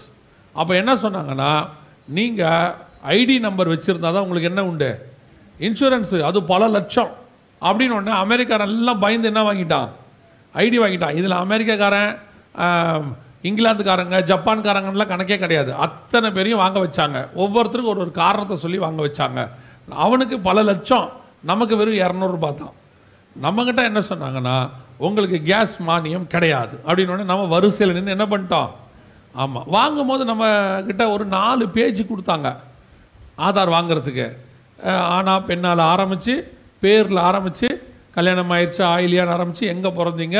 அப்புறம் வந்துட்டு அப்பா பேர் அம்மா பேருன்னு போய் என்ன படிச்சிருக்கீங்க? எங்கே குடியிருக்கிறீங்க? சொந்த வீடாக வாடகை வீடாக மொட்டை மாடியா? ரெண்டு ஃப்ளோர் இருக்குதா? கார் வச்சுருக்கிறீங்களா? டூ வீலர் வச்சுருக்கிறீங்களா? கண் கருவிழிலேருந்து பத்து கைரேகையிலேருந்து முகம் ஃபோட்டோவிலேருந்து அதுக்கப்புறம் உங்கள் மனைவி கணவன் அவருடைய டிகிரி அவங்க பிள்ளைகள் அவங்களுடைய ஃபோட்டோ மொத்தத்தையும் கேட்டாங்க. எவ்வளோ ரூபாய்க்கு? ஆமாம் நம்ம அதை பற்றிலாம் யோசிக்கவே இல்லை. ஒரு இரநூறுபாய்க்கு இத்தனை பேர் போய் வரிசையில் நின்று வாங்குறோமேன்னு என்றைக்காவது நினச்சோமா? நினைக்கவே இல்லை. நமக்கு இரநூறுவா பெரிய விஷயமா பட்டு குடும்பத்தோடு போய் மொத்தத்தையும் என்ன பண்ணிட்டோம்? கொடுத்துட்டு வந்துட்டோம்.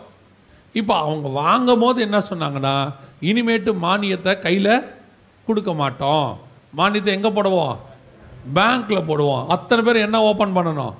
அக்கௌண்ட் ஓப்பன் பண்ணணும். ஆனால் அக்கௌண்ட் ஓப்பன் பண்ணால் என்ன வேணும்?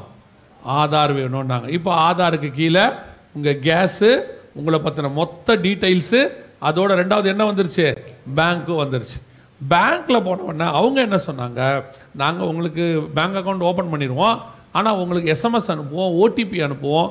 நீங்கள் எல்லாம் கண்டிப்பாக என்ன கொடுக்கணும் ஒரு ஃபோன் நம்பர் ஒன்று கொடுக்கணுன்னாங்க ஸோ இப்போ நம்ம எல்லாம் ஒரு செல்ஃபோன் நம்பர் கொடுத்தோம். செல்ஃபோன் வாங்குறதுக்கு அந்த நம்பர் வாங்குறதுக்கு என்ன வேணும்? ஆதார் வேணும். இப்போ ஆதாருக்கு கீழே என்ன வந்துருச்சு? செல்ஃபோன் நம்பர் வந்துருச்சு. இதே மாதிரி ஒவ்வொன்றா இணைச்சிக்கிட்டே வந்தாங்க. ரேஷன் கார்டை இணைச்சாங்க வீட்டு டாக்குமெண்ட்டை இணைச்சாங்க கார் வாங்கணும் அல்லது டூ வீலர் வாங்கணும் எது வாங்கினாலும் இணைக்க தொடங்கினாங்க. இப்போது கடைசியாக இன்னைக்கு நிலைமை என்னென்னா ஆதார் நம்பர் இல்லாமல் நீங்கள் எதையும் வாங்கவும் முடியாது விற்கவும் முடியாது.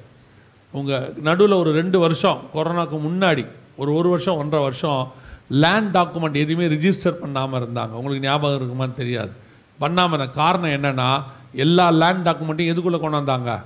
கம்ப்யூட்டருக்குள்ளே கொண்டு வந்து ஆதாருக்குள்ளே கொண்டு வந்தாங்க. அத்தனை பேரும் ஆதார் கொடுக்கணும். இப்போ என்ன ஆயிடுச்சு லேண்ட் டாக்குமெண்ட் விற்க போனீங்கனாலும் உங்கள் ஆதாரம் வேணும். வாங்க போனால் அவர் ஆதாரம் வேணும். கல்யாணம் பண்ண போனால் மாப்பிள்ளையோட ஆதாரம் வேணும். பொண்ணுடைய ஆதாரம் வேணும். இப்போது மாப்பிள்ளையோட அப்பா அம்மா ஆதாரம் கேட்குறாங்க போல். ரிஜிஸ்ட்ரேஷனுக்கு பொண்ணுடைய அப்பா அம்மா ஆதாரம் வேணும். எல்லாம் வேணும். ஆதார் நம்பர் தான் பெஸ்ட் இருக்கிறதுலையே கண்டிப்புன்னு சொல்லிட்டாங்க. இப்போது பதினேழு வெளிப்படுத்தல் பதிமூணு பதினேழு நூறு சதவீதம் ஆம் என்றும் ஆமேன் என்றும் நிறைவேறி விட்டது வாங்கவும் விற்கவும் கூடாதபடிக்கு செய்தது என்பது நம்ம கண்ணுக்கு முன்னாடி நடந்துக்கிட்டு இருக்கு. அதான் நான் எப்போவுமே சொல்வேன். நேற்றும் பார்த்தோம் இப்போவும் பார்க்குறோம் நாளைக்கும் பார்ப்போம். இன்னும் இது மாதிரி எவ்வளவோ செய்திகள் இருக்குது ஆனால் இவ்வளோ விஷயங்கள் நடக்குது. நடக்குதுங்கிற உணர்வு மட்டும்தான் நமக்கு இல்லை. இப்போ கையிலே நிறைவேறிட்டு இருக்கு ஆதாருங்கிறது கையில் நிறைவேறிருக்கிற ஒரு விஷயம். இது இல்லாமல் வாங்கவும் விற்கவும் முடியாதுன்ற இடத்துக்கு நம்ம வந்து பழகிட்டோம். ஆனால் யோசிச்சு பாருங்க இது வெளிப்படுத்தல் பதிமூணு பதினேழுடைய தீர்க்க தரிசனம் நிறைவேறுதல். நான் வந்து இப்போ அதுக்குள்ளே தான் இருக்கிறேன் மாட்டி இருக்கிறேன். உங்களுக்கு ஏதாவது தோணுதா? உணர்வு ஏதாவது வருதா? உணர்வே நமக்கு வராது. நம்ம ஆஸ் யூஷுவல் ஆயிட்டோம். எங்கே போனாலும் ஆதார் நம்பர் போகும்போது நம்மளே கேஷுவலாக கேட்குறோம். இப்போ ஆதார் அட்டை எடுத்துக்கிட்டீங்களா? அங்கே போனோன்னா ஆதார் கேட்பாங்க. இப்போ நம்ம அந்த அளவுக்கு எப்படி ஆயிட்டோம்? நம்மளை பிடிச்சிருக்கிற விஷயத்தையே பிடிச்சிருக்குன்னு அதாவது பிடிச்சிருக்குன்னா விரும்புறது இல்லை என்ன ஒன்று லாக் பண்ணியிருக்குது. அது என்னை லாக் பண்ணியிருக்குன்னே எனக்கு தெரியல. அதை தான் இயேசு சொல்கிறாரு நோவா காலத்தில் ஜனங்க எப்படி இருந்தாங்களாம் வெள்ளம் வந்து வாரிக்கொண்டு போகும் அளவும் உணராது இருந்தார்கள் அவங்களுக்கு அந்த உணர்வே இல்லையாமா? இப்போ அதே தான் நான் சொல்கிறது சபைக்குள்ளே உட்காந்துருக்கிறவங்களுக்கு உலகத்தாருக்கு தெரியாது. அவங்களுக்கு அது டெக்னாலஜி அவங்களுக்கு அது பாதுகாப்பு. அவங்க வேலையை அவங்க செய்கிறாங்க சபையில் இருக்கிறவங்களுக்கு எனக்கு தெரியணுமே. பதினேழாவது வசனம் நிறைவேறுது. என்னை பிடிக்க தொடங்கிட்டாங்க. எனக்கு நம்பர் கொடுத்துட்டாங்க. அறுநூத்தறுபத்தாறுக்குள்ளே வந்துட்டோம். இது இல்லாமல் வாங்கவும் விற்கவும் கூடாதபடிக்கு நடக்குது. இப்போ எங்கே போனாலும் ஆதார் கேட்குறாங்க ஒரு பேங்க் அக்கௌண்ட்டில் கேட்குறாங்க ரினியூவல் பண்ணணுன்னா கேட்குறாங்க ஒரு ஃபோன் நம்பர் நியூ நம்பர் வாங்கணும்னா கேட்குறாங்க ஒரு வாகனம் டூ வீலர் வாங்கணும்னாலும் கேட்குறான் ஒரு நீங்கள் போயிட்டு போய் பாருங்கள் ஒரு பேங்க்கில் ஒரு லேண்டு வாங்க போகிறீங்க எது வாங்க போகிறீங்க ஒரு கல்யாணம் பண்ண போகிறீங்க பிள்ளைய ஸ்கூலில் சேர்க்க போகிறீங்க எல்லாத்துக்கும் ஆதார். கவர்மெண்ட் ஹாஸ்பிட்டலுக்கு கரெக்ட் கவர்மெண்ட் ஹாஸ்பிட்டலுக்கு அர்ஜென்ட்டுக்கு கர்ப்பத்துக்கு போய் விருதுநகரில் நடந்துச்சு. பிரசவத்துக்கு உள்ளே போனால் நிற்க வச்சுட்டா வாசல்ல. எங்ககிட்ட அந்த ப்ரூஃபே இருக்குது பேப்பர் கட்டிங் உள்ளே போகிறதுனால நிற்க வச்சுட்டாங்க. ஆதார் நம்பர் இருந்தால் தான் உள்ளே விடுவேன்னு சொல்லியிருக்கிறாங்க. அது பேப்பர்லேயே வந்துச்சு. அந் விருதுநகரில் தான் நடந்துச்சு. அந்த அளவுக்கு வாங்கவும் விற்கவும் கூடாத காலம் வந்துருச்சு. ஆனால் உணர்வு மட்டும் சபைக்கு இல்லை. நமக்கு இல்லை அவ்வளோதான் கஸ் ஏன் ஆண்டவர் திருப்பி திருப்பி நமக்கு இதை சொல்லிக்கிட்டே இருக்கிறாரு?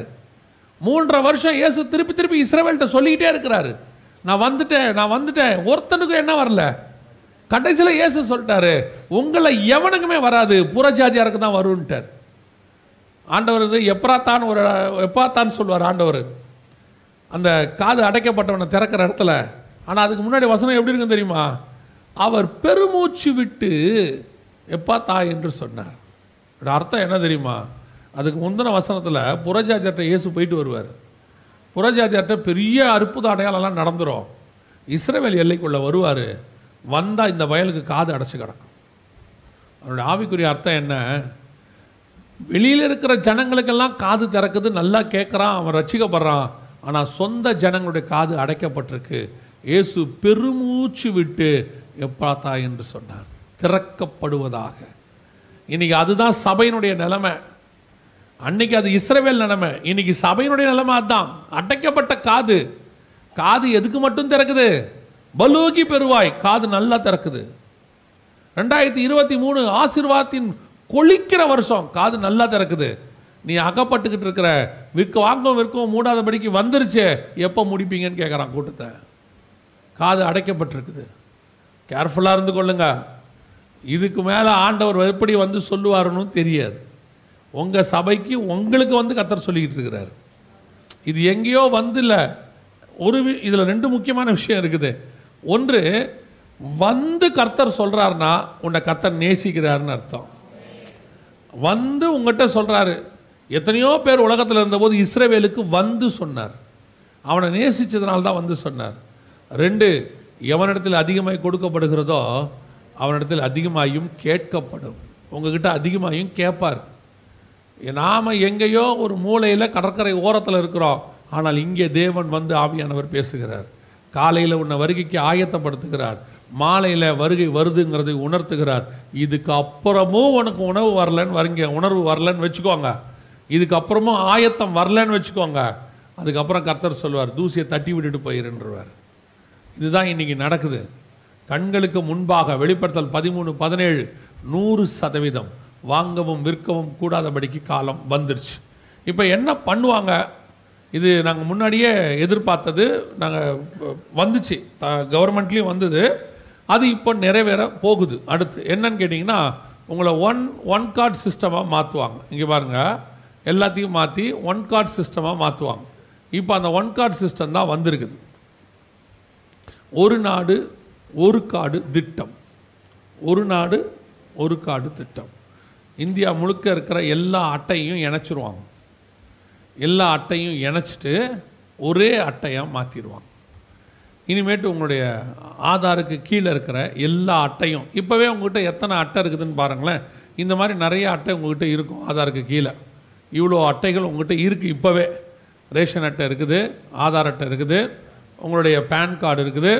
அப்புறம் உங்களுடைய டிரைவிங் லைசன்ஸ் இருக்குது உங்களுடைய ஆர்சி புக் இருக்குது. உங்களுடைய எலக்ட்ரிக் பில் கார்டு இருக்குது. இப்போ எலக்ட்ரிக் பில் கார்டு ஆதாரோட இணைக்க சொல்லி சொல்லியிருக்கிறாங்களா? சொல்லியாச்சு தானே? இப்போ எல்லாம் ஆதார் கீழே இருக்கும். ஏன் இதெல்லாம் திடீர்னு இப்படி சொல்கிறாங்க அத்தனையும் இணைச்சி முடிக்கும் போது ஒரு ஆதாருக்கு கீழே தான் எல்லாம் இருக்குது அப்புறம் இதெல்லாம் வேணாம் இந்த ஆதாரை போட்டாலே இவ்வளோ டீட்டெயிலும் வந்துருவாங்க. புரியுதா உங்களுக்கு? ஆதாருக்கு கீழே இவ்வளோ டீட்டெயிலையும் அவங்க ஃபீட் பண்ணிட்டாங்க கம்ப்யூட்டர்லன்னா அதுக்கப்புறம் உங்ககிட்ட இருக்கிற எந்த அட்டையுமே தேவையில்லை. ஒரு ஆதார் அட்டை போதும். இந்த ஆதார் நம்பரை கொண்டு போய் நீங்கள் இ சேவை மையத்திலையோ எங்கேயோ ஏடிஎம் மிஷின் மாதிரி தான் வச்சுக்கோங்களேன். ஏதோ ஒரு இடத்துல அவங்க ஸ்வைப் பண்ணுறாங்க உங்களை காட்ட சொல்கிறாங்கன்னா ஸ்கேன் பண்ணாங்கன்னா ஆட்டோமேட்டிக்காக உங்களுடைய எல்லா டீட்டெயிலும் வந்துடும் நீங்கள் ஆதாருக்கு கொடுத்த டீட்டெயில் இல்லாமல் பேங்க் டீட்டெயில் இல்லாமல் இபி டீட்டெயிலு உங்களுடைய கார் வச்சுருக்கீங்களா?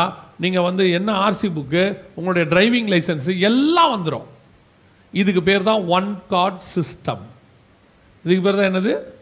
ஒன் கார்ட் சிஸ்டம் இந்த ஒன் கார்ட் சிஸ்டம் ரெண்டாயிரத்தி பதினெட்டுலேயே வந்திருக்கணும். அப்போயே அனௌன்ஸ் பண்ணிட்டாங்க. அவங்க என்ன சொன்னாங்கன்னா வர அப்படி ஒரு திட்டத்தை வகுத்துருக்குறோன்னு சொன்னாங்க. இங்கே என்ன சொல்கிறாங்க பாருங்கள் ஒரு நாடு ஒரு காடு திட்டம் விரைவில் அமுல்படுத்தப்படும் அப்படின்னு போடுறாங்க. இங்கே பாருங்கள் விரைவில் அமுல். அப்போவே ரெண்டாயிரத்தி பதினெட்டில் நாங்கள் அப்போவே என்ன சொன்னோன்னா இது அமுல்படுத்துறதெல்லாம் இல்லை ஆல்ரெடி ரெடியாக இருக்கு. வெளிநாட்டில் ஃபுல்லாக ரெடி ஆயிடுச்சு இப்போ அங்கே உள்ளது நமக்கு கொஞ்சம் லேட்டாக வருது. நடுவில் கொரோனா வந்தது. கொரோனாவில் வந்து நமக்கு நல்லதே கிடையாது. நிறையா தீங்கு இருக்குது ஒன்று ரெண்டு நல்லது நடந்துச்சு. ஒரு கெட்டதுலேயும் நல்லது நடக்கும்பாங்கள்ல அந்த மாதிரி அவ்வளோ பெரிய கெட்டதில் ஒரு நல்லது வருகைக்கு ஒரு சான்ஸ் கிடச்சிச்சு தள்ளி போகிறதுக்கு ஏன் தெரியுமா? அப்படி தள்ளி போனதுனால இதெல்லாம் கொஞ்சம் தள்ளி போச்சு. நமக்கு இன்னும் ஆயத்தமாகறதுக்கு ஆண்டவர் ஒரு சான்ஸ் கொடுத்தாரு. ஒருவேளை வ- கொரோனாவுக்கு முன்னாடி கொரோனா ஒட்டி வருகை வந்திருந்தா இவ்வளோ பெரிய கூட்டம் உணர்வில்லாத கூட்டமாக இருந்திருக்கும். நான் விசுவாசிக்கிறேன் கொரோனாவில் ஒரு பெரிய கூட்டம் கர்த்தர் பக்கம் திரும்பி இருக்கிறது. வசனத்தின் பக்கம் திரும்பி இருக்குது. எதை வச்சு சொல்கிறோம் அப்படின்னா நாங்களே நிறைய ஆட்களை பார்க்குறோம். அந்த மாதிரி வசனத்துக்காக வைராக்கியமாக மாறின ஒரு பெரிய கூட்டம் கத்தர் பக்கம் திரும்பிடுச்சு அதை தாண்டி நான் எ- எப்படி பார்க்குறேன் அப்படின்னு கேட்டிங்கன்னா இந்த கொரோனாவுடைய இதில் பார்த்திங்கன்னா மிக முக்கியமாக ஒரு சம்பவம் நடந்துச்சு. என்னென்னா எல்லாமே சுத்திகரிக்கப்பட்டுச்சு. காற்று சுத்திகரிக்கப்பட்டுருச்சு. வாகனங்கள்லாம் ஓடாததுனால. அதற்கு பிறகு வந்து மரம் செடி கொடியெல்லாம் பசுமையாக மாறிடுச்சு இந்த கார்பன் டை ஆக்சைடெலாம் இல்லாததுனால. அப்புறம் ஜனங்களுடைய நடமாட்டங்கள்லாம் இல்லாததுனால மிருகங்கள்லாம் ரொம்ப ரெஃப்ரெஷ் ஆயிடுச்சு வானம் கிளியர் ஆயிடுச்சு நதிகள் எல்லாம் சுத்தமாயிருச்சாமா? நிறைய நதிகள் க்ளீன் பண்ணாமல் என்னவாயிருச்சு? சுத்தமாயிருச்சு. மனுஷர்கள் புழங்காததுனால. அவங்க இறங்கி முங்கி எழும்பி இதெல்லாம் பண்ணாததுனால.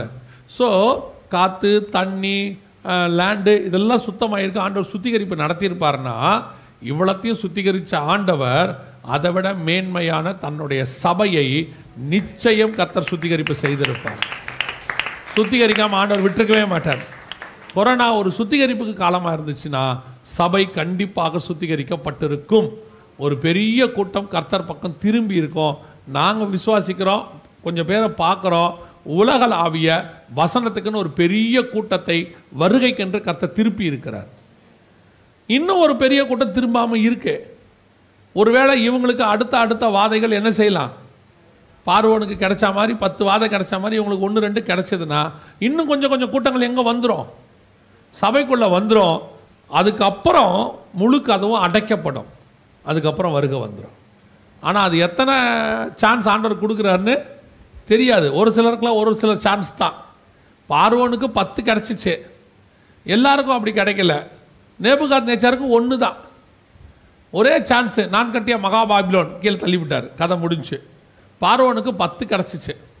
அந்த மாதிரி நமக்கு எத்தனை சான்ஸ்னு தெரியாது. இப்போ ஒன்று கிராஸ் ஆகியிருக்கே. இதில் ஒரு கூட்டம் சுத்திகரிக்கப்பட்டு சபைக்குள்ளே வந்திருக்கு.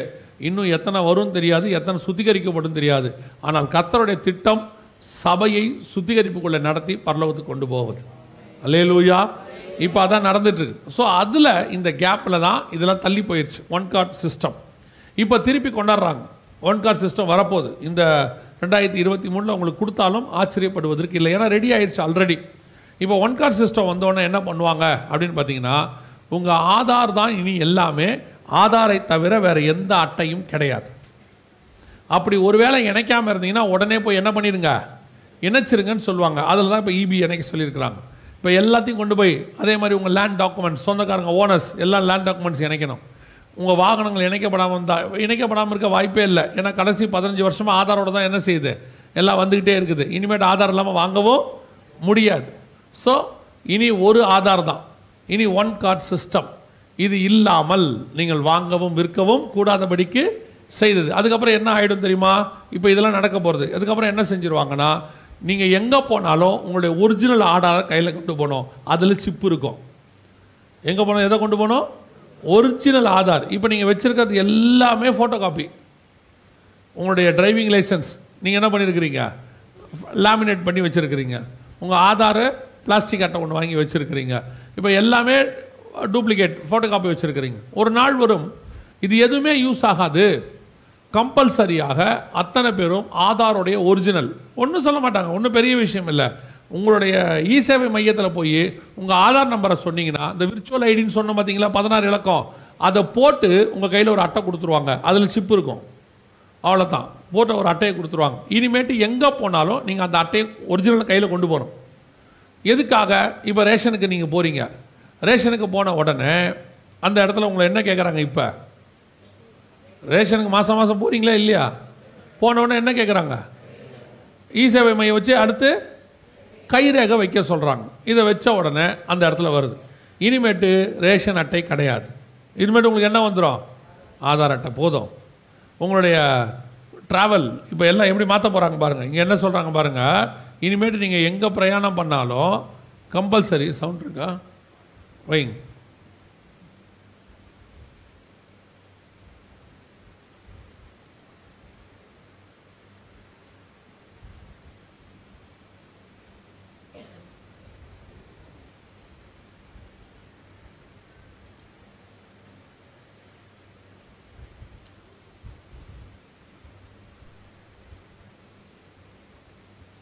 செக் பண்ணீங்களா?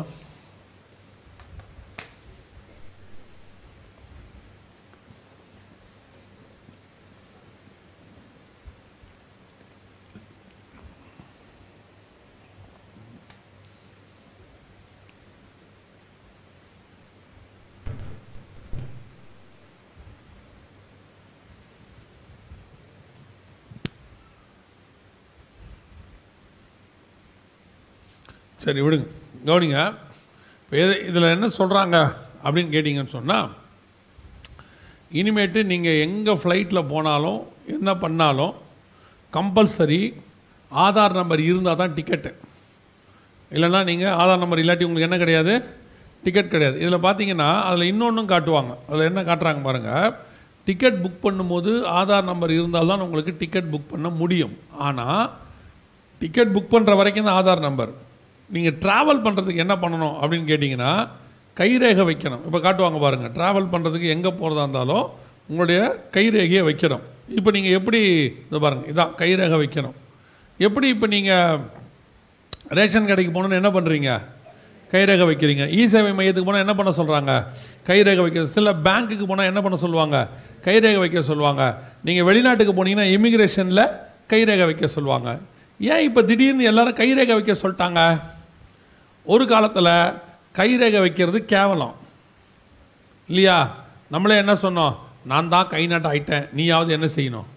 நல்லா படித்து பாஸ் ஆகணும். நல்ல பெரிய வேலை பார்க்கணும். இது ஒரு ட- ஒரு பெரிய டயலாக் அப்போ. நான் தான் கை நாட்டு நான் தான் கை நாட்டுன்னு. இப்போ எல்லாம் படிச்சிருந்தாலும் நீங்கள் கண்டிப்பாக என்ன தான் வைக்கணும்? கை நாட்டு தான் வைக்கணும். கை நாட்டு வச்சா தான் மரியாதை. சாலமோன் ராஜா சொன்னது எவ்வளோ கரெக்டாக இருக்கு பாருங்க. நூதனமானது ஒன்றும் இல்லை எது பயணம் புக்கிங் இருக்கும்?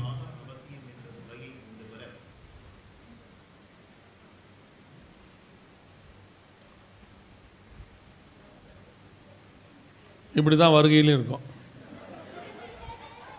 எக்காலம் ஊதுற போது நிறைய பேருக்கு கேட்காது. நம்மலாம் போன பிறகு ஒரு கூட்டத்துக்கு சவுண்டாக இருக்கும். ஓகேவா?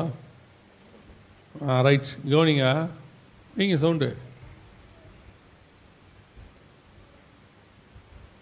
ஓ அது அங்கே மட்டும்தான் கேட்கும் போல.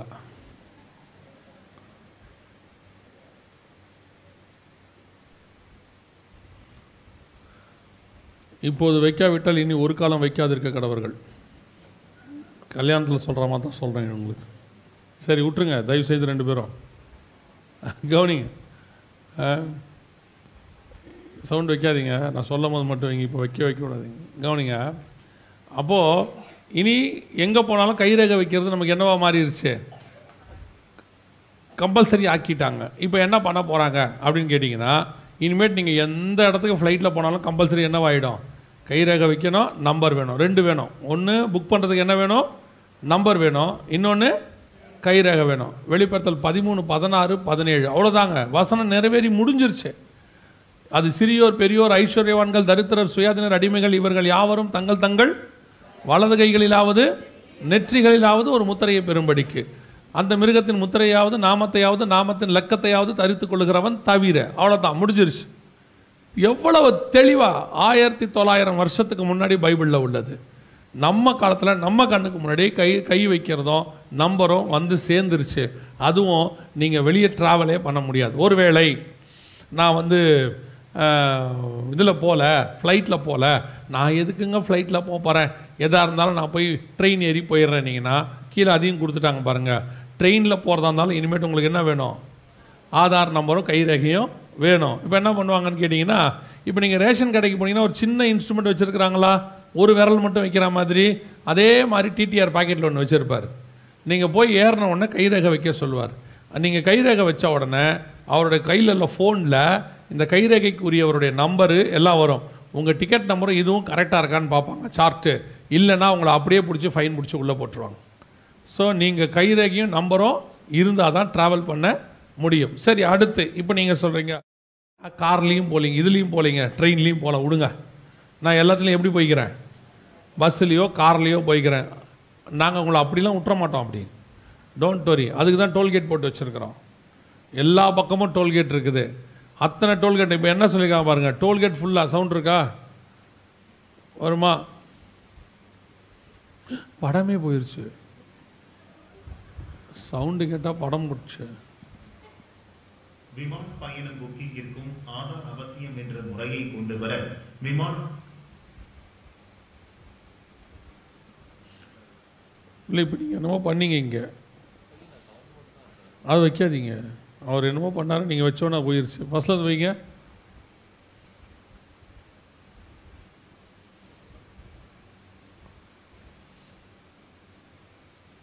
விமான பயணம் புக்கிங்கிற்கும் ஆதார் அவசியம் என்ற முறையை கொண்டு வர ஓ அவ்வளோதான் வரும் போல். சரி ரைட் இது பாருங்கள் இது என்ன சொல்கிறாங்க பாருங்கள் இது என்ன சொல்கிறாங்கன்னா இன்னும் ரெண்டு ஆண்டுகளில் வேணாம் விட்டுருங்க தயவு செய்து இன்னும் ரெண்டு ஆண்டுகளில் சுங்கச்சாவடிகளே இருக்காது. அப்படின்னா என்ன அர்த்தம்? டோல்கேட்டில் தூக்கிடுவாங்களான்னா இல்லை. அதில் என்ன சொல்கிறாங்கன்னா அந்த அம்மா சொல்கிறத நானே உங்களுக்கு சொல்கிறேன் சுங்கச்சாவடிக்கு பதிலாக உள்ளே இருக்க ஆள்லாம் இருக்கார்ல ஒருத்தர் கலெக்ட் பண்ணுறதுலாம் அதெல்லாம் எதுவுமே இருக்காது. நீங்கள் போனால் ஃபுல்லாக சேட்டலைட்டோட கனெக்டாக இருக்கும். எப்படி உங்கள் ஏடிஎம் மிஷின் கனெக்ட் ஆகிருக்குது அந்த மாதிரி எல்லா சுங்கச்சாவடி இந்தியா முழுவதும் ரஷ்யா கம்பெனி கொடுத்துருக்காங்க வேலை. அவங்க வேலை பார்த்துட்டு இருக்கிறாங்க. என்ன பண்ணிடுவாங்க அப்படின்னு கேட்டிங்கன்னா எல்லா சுங்கச்சாவடியும் சேட்டலைட்டோட கனெக்ட் ஆகிருக்கும் உங்கள் காரு போகும்போது முன்னாடி இருக்கிறவர் பின்னாடி இருக்கிறவர் முன்னாடி நம்பர் பிளேட்டு பின்னாடி நம்பர் பிளேட்டு ஃபோட்டோ எடுத்துரும். உள்ளே இருக்கிற ஆள் அத்தனை பேரையும் ஸ்கேன் பண்ணிவிடும் அதோட உங்கள் காரு நீங்கள் உங்கள் டிரைவிங் லைசன்ஸ் எல்லாம் ஒன்றா இணைஞ்சிருக்கும்.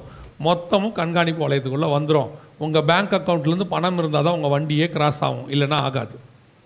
அவ்வளோதான் ஸோ ஆதார் நம்பர் இருந்தால் மட்டுமே பேங்க் அக்கவுண்ட் ஆதார் நம்பர் இருந்தால் மட்டுமே சுங்கச்சாவடி கிராஸ் பண்ண முடியும். இது இல்லாவிட்டால் நீங்கள் வாங்கவும் விற்கவும் கூடாதபடிக்கு செய்தது. கர்த்தர் சொன்னபடி எல்லா தீர்க்க தரிசனங்களும் துல்லியமாய் நிறைவேறி முடிச்சிருச்சு. அதாவது நம்முடைய வே- பைபிளை பொறுத்த வரைக்கும் ஏதோ ஒரு நம்ம காலையிலலாம் பார்க்கும்போது இது ஏதோ ஒரு ஆவிக்குரிய புத்தகம் போல். இதில் அதில் தான் நம்ம ஆவிக்குரிய வாழ்க்கைக்கு தேவையான புக்கு போல் நினச்சிக்கிறோம். ஒரு பக்கம் அது அவங்க ஆவிக்குரிய வாழ்க்கைக்கு தேவையான மொத்தத்தையும் கொடுக்கறது. இன்னொரு பக்கம் சரித்திரத்தையும் இருக்குது ஒரு பக்கம் தீர்க்க தரிசனம் இருக்குது ஒரு பக்கம் டெக்னாலஜி இருக்குது ஒரு பக்கம் மெடிக்கல் இருக்குது ஒரு பக்கம் ஆர்கியாலஜி இருக்குது இந்த மாதிரி ஒரு புத்தகத்தை உலகத்தில் இது வரைக்கும் பார்க்க முடியாது இனி பார்க்கவும் முடியாது. அது ஒரே ஒரு புத்தகம் தான் உண்டு. நம்முடைய பரிசுத்த வேதாகமம் மட்டும்தான். இப்படி ஒரு புக்கை உலகத்தில் இன்னொன்று கிடையவே கிடையாது. எவ்வளவு மகத்துவம் பாருங்க. அதான் ஆண்டவர் சொல்றாரு நான் என்னுடைய மகத்துவங்களை அவர்களுக்கு எழுதி கொடுத்தேன். இப்படி ஒரு புக்கை எப்படி எழுத முடியும் பாருங்க. ரெண்டாயிரம் வருஷம் கழிச்சு நடக்கிற டெக்னாலஜியை கூட அவ்வளோ அழகாக எழுதியிருக்கிறாரு. மெடிக்கல் எழுதியிருக்கிறாரு யுத்தத்தை பற்றி எழுதியிருக்கிறாரு. எல்லாம் அதே நேரத்தில் ஸ்பிரிச்சுவல் உலகத்தை பொறுத்த வரைக்கும் மோர் ஸ்பிரிச்சுவல்னா அவங்க அதோட உலகத்தை பற்றி எதுவுமே அதில் இருக்காது. ப்ராக்டிக்கலாகவே இருக்காது. ஆனால் இதில் ப்ராக்டிக்கல் லைஃபும் இருக்கும். எல்லாத்தையும் கொடுத்துருக்கிறாரு. நான் கொஞ்ச காலமாக நான் நான் சொல்கிறது எந்த புத்தகத்தை படிக்கிறத விட இந்த புத்தகத்தை அதிகமாக படிங்க. உலகத்தில் இருக்கிற எல்லா புக்கையும் படிச்சுட்டு இந்த ஒரு புக்கை நீங்கள் படிக்கலைன்னா பரலோகத்துக்கு போகவே முடியாது. ஒரு வேளை உங்களுக்கு மற்ற புக்கெல்லாம் படிக்கலை ஒரு புக்கு கூட படிக்கலை படிப்பறிவே இல்லைன்னு கூட வச்சுக்கோங்க. இந்த ஒரு புக்கை மட்டும் நீங்கள் படிச்சிட்டிங்கன்னா போதும். அது கொண்டு போய் உங்களை பரலோக ராஜ்யத்தில் சேர்த்துறோம் அவ்வளவு மகத்துவம் உள்ளது அவங்க கையில் உள்ள வேதம். ரெண்டாயிரம் வருஷத்துக்கு முன்னாடி கத்தர் சொன்னார் நூறு சதவீதம் நிறைவேறி விட்டது. இப்போ ஒரு சில காரியங்களை மாத்திரம் சொல்லிட்டு நான் உங்களுக்கு இந்த ரெண்டாம் நாள் கூட்டத்தை ஜோம் பண்ணி முடிக்க விரும்புகிறேன். கவனியங்கள் இப்போ என்ன பண்ண போகிறாங்க இது இந்நேரம் நடந்திருக்கணும் கொஞ்சம் டிலே ஆகிட்டு இருக்குது. ஆனால் இது இந்நேரம் நடக்கணும். அது கர்த்தர் வச்ச கிருபை தான். ரெண்டாயிரத்தி இருபதுலேயே இந்த கொரோனா பீரியடில் மிக முக்கியமான சில காரியங்களை அவர்கள் செய்தார்கள். இப்போ உங்களுக்கு ஒரு காரியம். இது பாருங்கள் இதுக்கு பேர் ஐடி டுவெண்ட்டி டுவெண்ட்டின்னு பேர். இதுக்கு பேர் IT twenty twenty. IT twenty டுவெண்ட்டினா என்ன அப்படின்னு கேட்டிங்கன்னா இது பில்கேட்ஸ் கொண்டு வந்தது. இது என்னது அப்படின்னு கேட்டிங்கன்னு சொன்னால் இது ஒரு வகையான சிப்பு உங்கள் கையில் இப்படி போடுவாங்க. இந்த மாதிரி போடுவாங்க. இப்போ போடுவாங்க பாருங்கள் இது வெளிப்படுத்தல் பதிமூணு பதினாறுடைய நிறைவேறுதல். எப்படி போட போகிறாங்க பாருங்கள் தேர்ட்டி செகண்ட்ஸில் உங்கள் உடம்புக்குள்ளே வச்சுருவாங்க. இங்கே பாருங்கள் அவ்வளோதான் முப்பதே செகண்டில் உங்கள் உடம்புல வச்சுருவாங்க. இப்போ இது ஆக்டிவேட் ஆகிடும் நீங்கள் நாலு மணி நேரம் சிம் கார்டு மாதிரிலாம் கிடையாது. இப்போ அவர் கையில் உள்ள ஸ்கேனரில் பார்க்குறாரு பாருங்கள் அப்படி பார்த்த உடனே அந்த சிப்புக்குள்ளே என்ன இருக்குதுன்றதெல்லாம் அவர் கண்டுபிடிச்சிடுவார் இது எப்பத்தியோடைய வீடியோ தெரியுமா? ரெண்டாயிரத்தி பத்தில் உள்ள வீடியோ. நல்லா தெரிஞ்சுக்கோங்க. ப்ரூஃபை நான் உங்களுக்கு பின்னாடி ரெண்டாயிரத்தி பத்துங்கிறத காட்டுறேன். ரெண்டாயிரத்தி பத்தில் உள்ள வீடியோ. அப்பத்தில் தான் நாங்கள் சொல்கிறோம் வலது கைக்கும் நெத்திக்கும் முத்திரை என்னவாயிருச்சு? ரெடி ஆயிடுச்சு அப்படின்னு சொல்லி. ஆனால் திடீர்னு கொரோனா வந்துச்சு. உலகத்தையே தலைகீழ புரட்டி போட்டுச்சு. கொரோனாவுக்கு பின்னாடி நிறைய ரூமர்ஸ் இருக்குது ரூமர்னால் வதந்தி நிறைய இருக்குது உருவாக்குனாங்க லேபில் உருவாக்குனாங்க மக்கள் தொகையை குறைக்கிறதுக்கு கொண்டாந்தாங்க. இப்படி பலருக்கு பலவிதமான கருத்துகள். இப்போ நான் ஒன்று சொல்ல போகிறேன் அதை நீங்கள் எப்படி புரிஞ்சுக்கிறீங்கன்றது உங்கள் இஷ்டம். இந்த சிப்பை உருவாக்கியாச்சு. ஆனால் ரெண்டாயிரத்தி பதினாலில் இப்படி கொரோனா ஒன்று வரப்போகுது ஒரு வியாதி வரப்போகுதுன்னு பில்கேட்ஸ் சொல்கிறாரு பில்கேட்ஸ்னால் யாரும் தெரியும்ல? தெரியுமா? தெரியாதா? தெரியாதுன்றவங்க கை தூக்குங்க பார்ப்போம் சொல்லிடுவோம் தெரியும். ஒரு நாலு பேர் தான் தெரில உலகத்திலே நம்பர் ஒன் பணக்காரராக இருந்தவர். இப்போ இல்லை. இப்போ அவரெல்லாம் தாண்டி போயிட்டாங்க. ஒரு காலத்தில் கம்ப்யூட்டர் மன்னன் அவர் தான் மைக்ரோசாஃப்டோடைய ஓனர் உலகத்தில் நம்பர் ஒன் பணக்காரராக இருந்தார். இப்போ கிடையாது. அவர் ரெண்டாயிரத்தி பதினாலு பதினஞ்சிலேயே இப்படி ஒரு வியாதி வரப்போகுது. நான் அந்த வியாதிக்கு ரெடி ஆகுங்க மருந்து கண்டுபிடிங்க. இந்த மாதிரிலாம் சொல்லிவிட்டு அவர் இந்த மாதிரி இது இது அவர் தான் ஐடி டுவெண்ட்டி டுவெண்ட்டி அப்படின்னு சொல்லி டிஜிட்டல் ஐடி உங்கள் உடம்புக்குள்ளேயே ஐடி வைக்கிற மெத்தட் சிப்பு ஒன்று வேணும். இதெல்லாம் உங்கள் உடம்புல வைக்கணும். அதை வச்சாச்சுன்னா இனிமேட்டு கொரோனா மாதிரி எந்த வைரஸ் வந்தாலும் கண்டுபிடிச்சிடலாம். அது கண்டுபிடிச்சிரும். அது மட்டும் இல்லை கொரோனா போட்டால் கொரோனாவுக்கு வேக்சின் போட்டால் அந்த வேக்சின் போட்டாச்சா இல்லையாங்கிறத கண்டுபிடிக்கலாம். இப்படி இப்படி நிறைய விஷயங்களை இவர் சொல்லிட்டார். ஐ ஐடி இருபத்தி இருபதுன்னு சொல்லி இது நம்ம பண்ண போகிறோம்லாம் அனௌன்ஸ் பண்ணிட்டார். சரி இவருக்கு ஏன் முன்னாடி தெரிஞ்சிச்சு? இவர் எப்படி இதெல்லாம் தெரிஞ்சுக்கிட்டாருன்ற கேள்விலாம் நமக்கு வேணாம். கேட்டால் அதுக்கு பின்னாடி வேறு எங்கேயாவது போகும். ஸோ இப்போ இவர் இதை அனௌன்ஸ் பண்ணிட்டார். இப்போ நாம் கொரோனாவில் என்ன பண்ணோம் அப்படிங்கிறத கவனிக்க போகிறோம் கொரோனாவில் நம்மளை என்ன பண்ண வச்சாங்க அப்படின்னு. கொரோனா வந்துச்சு. கொரோனா வந்த பிறகு திடீர்னு நமக்கு ஊசி இல்லை மருந்து இல்லை எதுவுமே இல்லாமல் கிட்டத்தட்ட ஒன்றரை வருஷம் நம்ம அலைஞ்சிக்கிட்டு இருந்தோம் ரெண்டாயிரத்தி இருபத்தி ஒன்று பாதி வரைக்கும். அதுக்கப்புறம் திடீர்னு வேக்சின் என்னவாயிருச்சு? ரெடி ஆயிருச்சு. ஒரு ஐந்து வகையான வேக்சின் ஆறு வகையான மருந்துகள் ரெடியாக இருக்குது. இந்த ஆறில் நீங்கள் எதை வேணாலும் போடலான்னு உலக சுகாதார மையம் நமக்கு அனௌன்ஸ் பண்ணிச்சு. அதில் இந்திய அரசாங்கம் ரெண்டுக்கு சொல்லுச்சு. ரெண்டில் நீங்கள் ஃபைசர் இந்த ஃபைசர் போடலாம். அப்புறம் வந்துட்டு கொரோனா வேக்சின் என்ன ரெண்டு இருக்குது? கோவிஷீல்டு கோவேக்சின். இதை நீங்கள் போட்டுக்கலாம் இப்படிலாம் சொல்லிட்டாங்க. இப்போ நம்ம ஆட்களுக்கு வந்து கொரோனா வேக்சின் போடுறதுன்றது ஒரு பெரிய விஷயம். ஏன்னு சொன்னால் ஓ பயமுறுத்திட்டான். கொரோனா வேக்சின் போட்டால் ஹார்ட் அட்டாக் வரும்னு ஒரு குரூப் சொல்லிருச்சு. கொரோனா வேக்சின் போட்டால் செத்துருவாங்கன்னு. வெளிநாட்டில் ஒருத்தர் சொன்னார் கொரோனா வேக்சின் போட்டால் முதலியாக மாறிடுவோம். இப்படி நிறைய சொல்லி இப்போ இவங்க மைண்ட்லலாம் என்னென்னா வேக்சின் போட கூடாதுன்னு ஒரு குரூப்பு இதில் எது ஆபத்துன்னு யாருக்குமே தெரியல. அப்போது எல்லாரும் இதை போடலாமா வேணாமா? இப்படி யோசித்து யோசிச்சு ஒரு குரூப்பு போடுது ஒரு குரூப்பு போடலை. இன்னுமே உலகத்தில் அமெரிக்காவில் வந்து முப்பது சதவீதம் பேர் போடலையாமா? வேக்சின் அவங்க நாட்டில். போட மாட்டோம்னு அடம் பிடிக்கிற குரூப் ஒன்று இன்னும் இருக்கே. அப்படி கிடக்கு. அது இருக்கட்டும். இப்போ இப்படி நடந்துக்கிட்டே இருக்கும்போது நம்மால் ஒருத்தர் நமக்கு சொல்கிறாரு பாஸ்டர் வேக்சினே போடாமல் வேக்சின் போட்டா மாதிரிலாம் சர்டிஃபிகேட் வாங்கிடலாம் தெரியுமா அப்படின்னு. இப்போ இவருக்கு கொரோனா வேக்சின் தான் பிரச்சனை. எது பிரச்சனை இல்லை? சர்டிஃபிகேட் பிரச்சனை இல்லை. இவருக்கு என்ன என்ன வேணும் இப்போ இவருக்கு? சர்டிஃபிகேட் வேணும். சர்டிஃபிகேட் இருந்துட்டால் போதும். நாம் எல்லா இடத்துக்கும் என்ன செஞ்சிடலாம்? எல்லா வேலையும் ஆட்டோமேட்டிக்காக நடக்கும். ஆஃபீஸ் போயிடலாம். ஆனால் வே கொரோனா இன்ஜெக்ஷன் மட்டும்தான் போடக்கூடாது அப்படிங்கிறது அவருடைய மைண்ட் செட் அப்போ எல்லாருடைய மைண்ட்லேயும் கொரோனா வேக்சின் தான் ஆபத்து சர்டிஃபிகேட் ஆபத்து இல்லைன்னு மனசில் பதிஞ்சிருச்சு. அதுதான் அவங்க செஞ்ச பெரிய விஷயம். உங்களை ஒரு ஃபோர்ஸ் ஒன்று பண்ணாங்க பாருங்கள் வேக்சின் இருக்கிறவங்க தான் வேலைக்கு வரணும். சர்டிஃபிகேட் இருக்கிறவங்க தான் வேலைக்கு வரணும். வேக்சின் போட்டவங்களுக்கு தான் ஷாப்பிங் மால் போகலாம் வேக்சின் போட்டவங்க தான் ட்ராவல் பண்ணலாம். வேக்சின் போட்டவங்க தான் என்ன செய்யலாம்? எல்லா இடத்துலையும் கூடலாம். வேக்சின் போடாதவங்க சர்ச்சுக்கு வரக்கூடாது. வேக்சின் போடாதவங்க அங்கே வரக்கூடாது. இப்படின்னு ஒன்று சொல்ல சொல்ல சொல்ல நம்ம ஆளுக்கு இப்போ எது முக்கியமாக போயிடுச்சு? சர்டிஃபிகேட் முக்கியமாக போச்சு. இவனை பொறுத்த வரைக்கும் வேக்சின் பிரச்சனை இல்லை. வேக்சின் சர்டிஃபிகேட் தான் பிரச்சனை. ஆனால் உண்மையிலேயே பிரச்சனை வேக்சினான்னு தெரியாது எனக்கு. ஆனால் வேக்சின் சர்டிஃபிகேட் பெரிய பிரச்சனை. என்ன பண்ணுச்சு? உங்களை வேக்சின் சர்டிஃபிகேட்டை எதோட இணைச்சாங்க? ஆதாரோட இணைச்சாங்க. ஆதாரோட இணைச்சிட்டு இதை உங்கள் உடம்புலையே வைக்கிறதுக்கான ஒரு வேலையை ரெடி பண்ணி வச்சுருக்குறாங்க. இப்போ என்ன பண்ணுவாங்க? திடீர்னு ஒரு அனௌன்ஸ்மெண்ட் கொடுத்தாங்க இல்லையா? வேக்சின் போட்டவங்க மட்டும்தான் எங்கே வரணும்? வெளியே வரணும். வேக்சின் போட்டவங்க தான் ஆஃபீஸ் வரணும். வேக்சின் போட்டவங்களுக்கு தான் கவர்மெண்ட்டில் வேலை செய்யணும். இல்லைன்னா கிடையாது. கம்பல்சரி போட்டு அத்தனை பேருக்கும் இந்த சர்டிஃபிகேட் சர்டிஃபிகேட் சர்டிஃபிகேட் இப்போது எத்தனை பேர் சர்டிஃபிகேட் போட்டாங்க? எப்படி இவங்களை கண்காணிக்க போகிறோங்கிறது தான் கான்செப்டே இப்போ உங்களோட சர்டிஃபிகேட்லாம் எங்கே இருக்குது? ஃபோனில் இருக்குது. இல்லையா? ஒரு சிலர் பிரிண்ட் அவுட் வச்சுருக்கிறீங்க. இப்போ பல இடங்களுக்கு நீங்கள் போகும்போது உங்கள் vaccine certificate e vaccine e சர்டிஃபிகேட்னு பேர் அதுக்கு அதை கேட்பாங்க. நிறைய பேர்கிட்ட திடீர்னு இருக்காது. நான் ஒரு தடவை பாம்பேக்கு ஊழியத்துக்கு போகிறேன் கொரோனாவுக்கு அப்புறம் நிற்க வச்சு எல்லாரையும் சர்டிஃபிகேட் எடுங்கன்றாங்க. பார்த்தீங்கன்னா ஒரு நூறு பேர் நிற்கிறாங்க ஏன்னா அவங்க ஃபோன்லேருந்து என்ன செய்ய முடியல? எடுக்க முடியல. ஒரு சிலர் தேடுறாங்க. ஒரு சிலருக்கு டவுன்லோட் ஆகல. அவன் சொல்கிறான் சார் நீங்கள் கோவிட் வெப்சைட்டுக்கு போய் என்ன பண்ணுங்கள் டவுன்லோட் பண்ணுங்கள் அவங்க போய் ஒரு பக்கம் டவுன்லோட் பார்த்தீங்கன்னா ஒரு பெரிய குரூப் கும்பல் ஆயிடுச்சு ஒரு சாதாரண சின்ன ஏர்போர்ட்டில் ஒரு ஃப்ளைட் வரும்போதே இவ்வளோ பேருக்கு பிரச்சனைன்னா இன்டர்நேஷ்னல் ஃப்ளைட்டு எல்லாம் வந்து இறங்குதுன்னு வச்சுக்கோங்க. அப்போ எவ்வளோ பேருக்கு என்ன வரும்? ஒரு திருவிழா. திடீர்னு திருவிழா வந்துருச்சு. இப்போ எல்லாரும் வேக்சின் சர்டிஃபிகேட் காட்டுங்கன்றாங்க. எப்படி காட்டுவீங்க? ஒரு ஒருத்தரும் ஃபோனில் காட்டிட்டு போகிறதுக்குள்ளே என்ன ஆகும்? முடியாது. இப்போ அதுக்கு தான் உங்கள் வேக்சின் சர்டிஃபிகேட்டை நீங்கள் ஒவ்வொரு இடத்திலையும் கண்டிப்பாக போய் காட்டணும் அப்படின்னு ஒரு மஸ்ட் வந்துச்சு. இனி போக போக இது கட்டாயமாக மாறும். ஏன்? இதுக்கு பிறகு மூன்றாம் உலக யுத்தம் வரலாம். இதே மாதிரி இன்னொரு வியாதி வரலாம். இதை விட பெருசாக வரலாம்.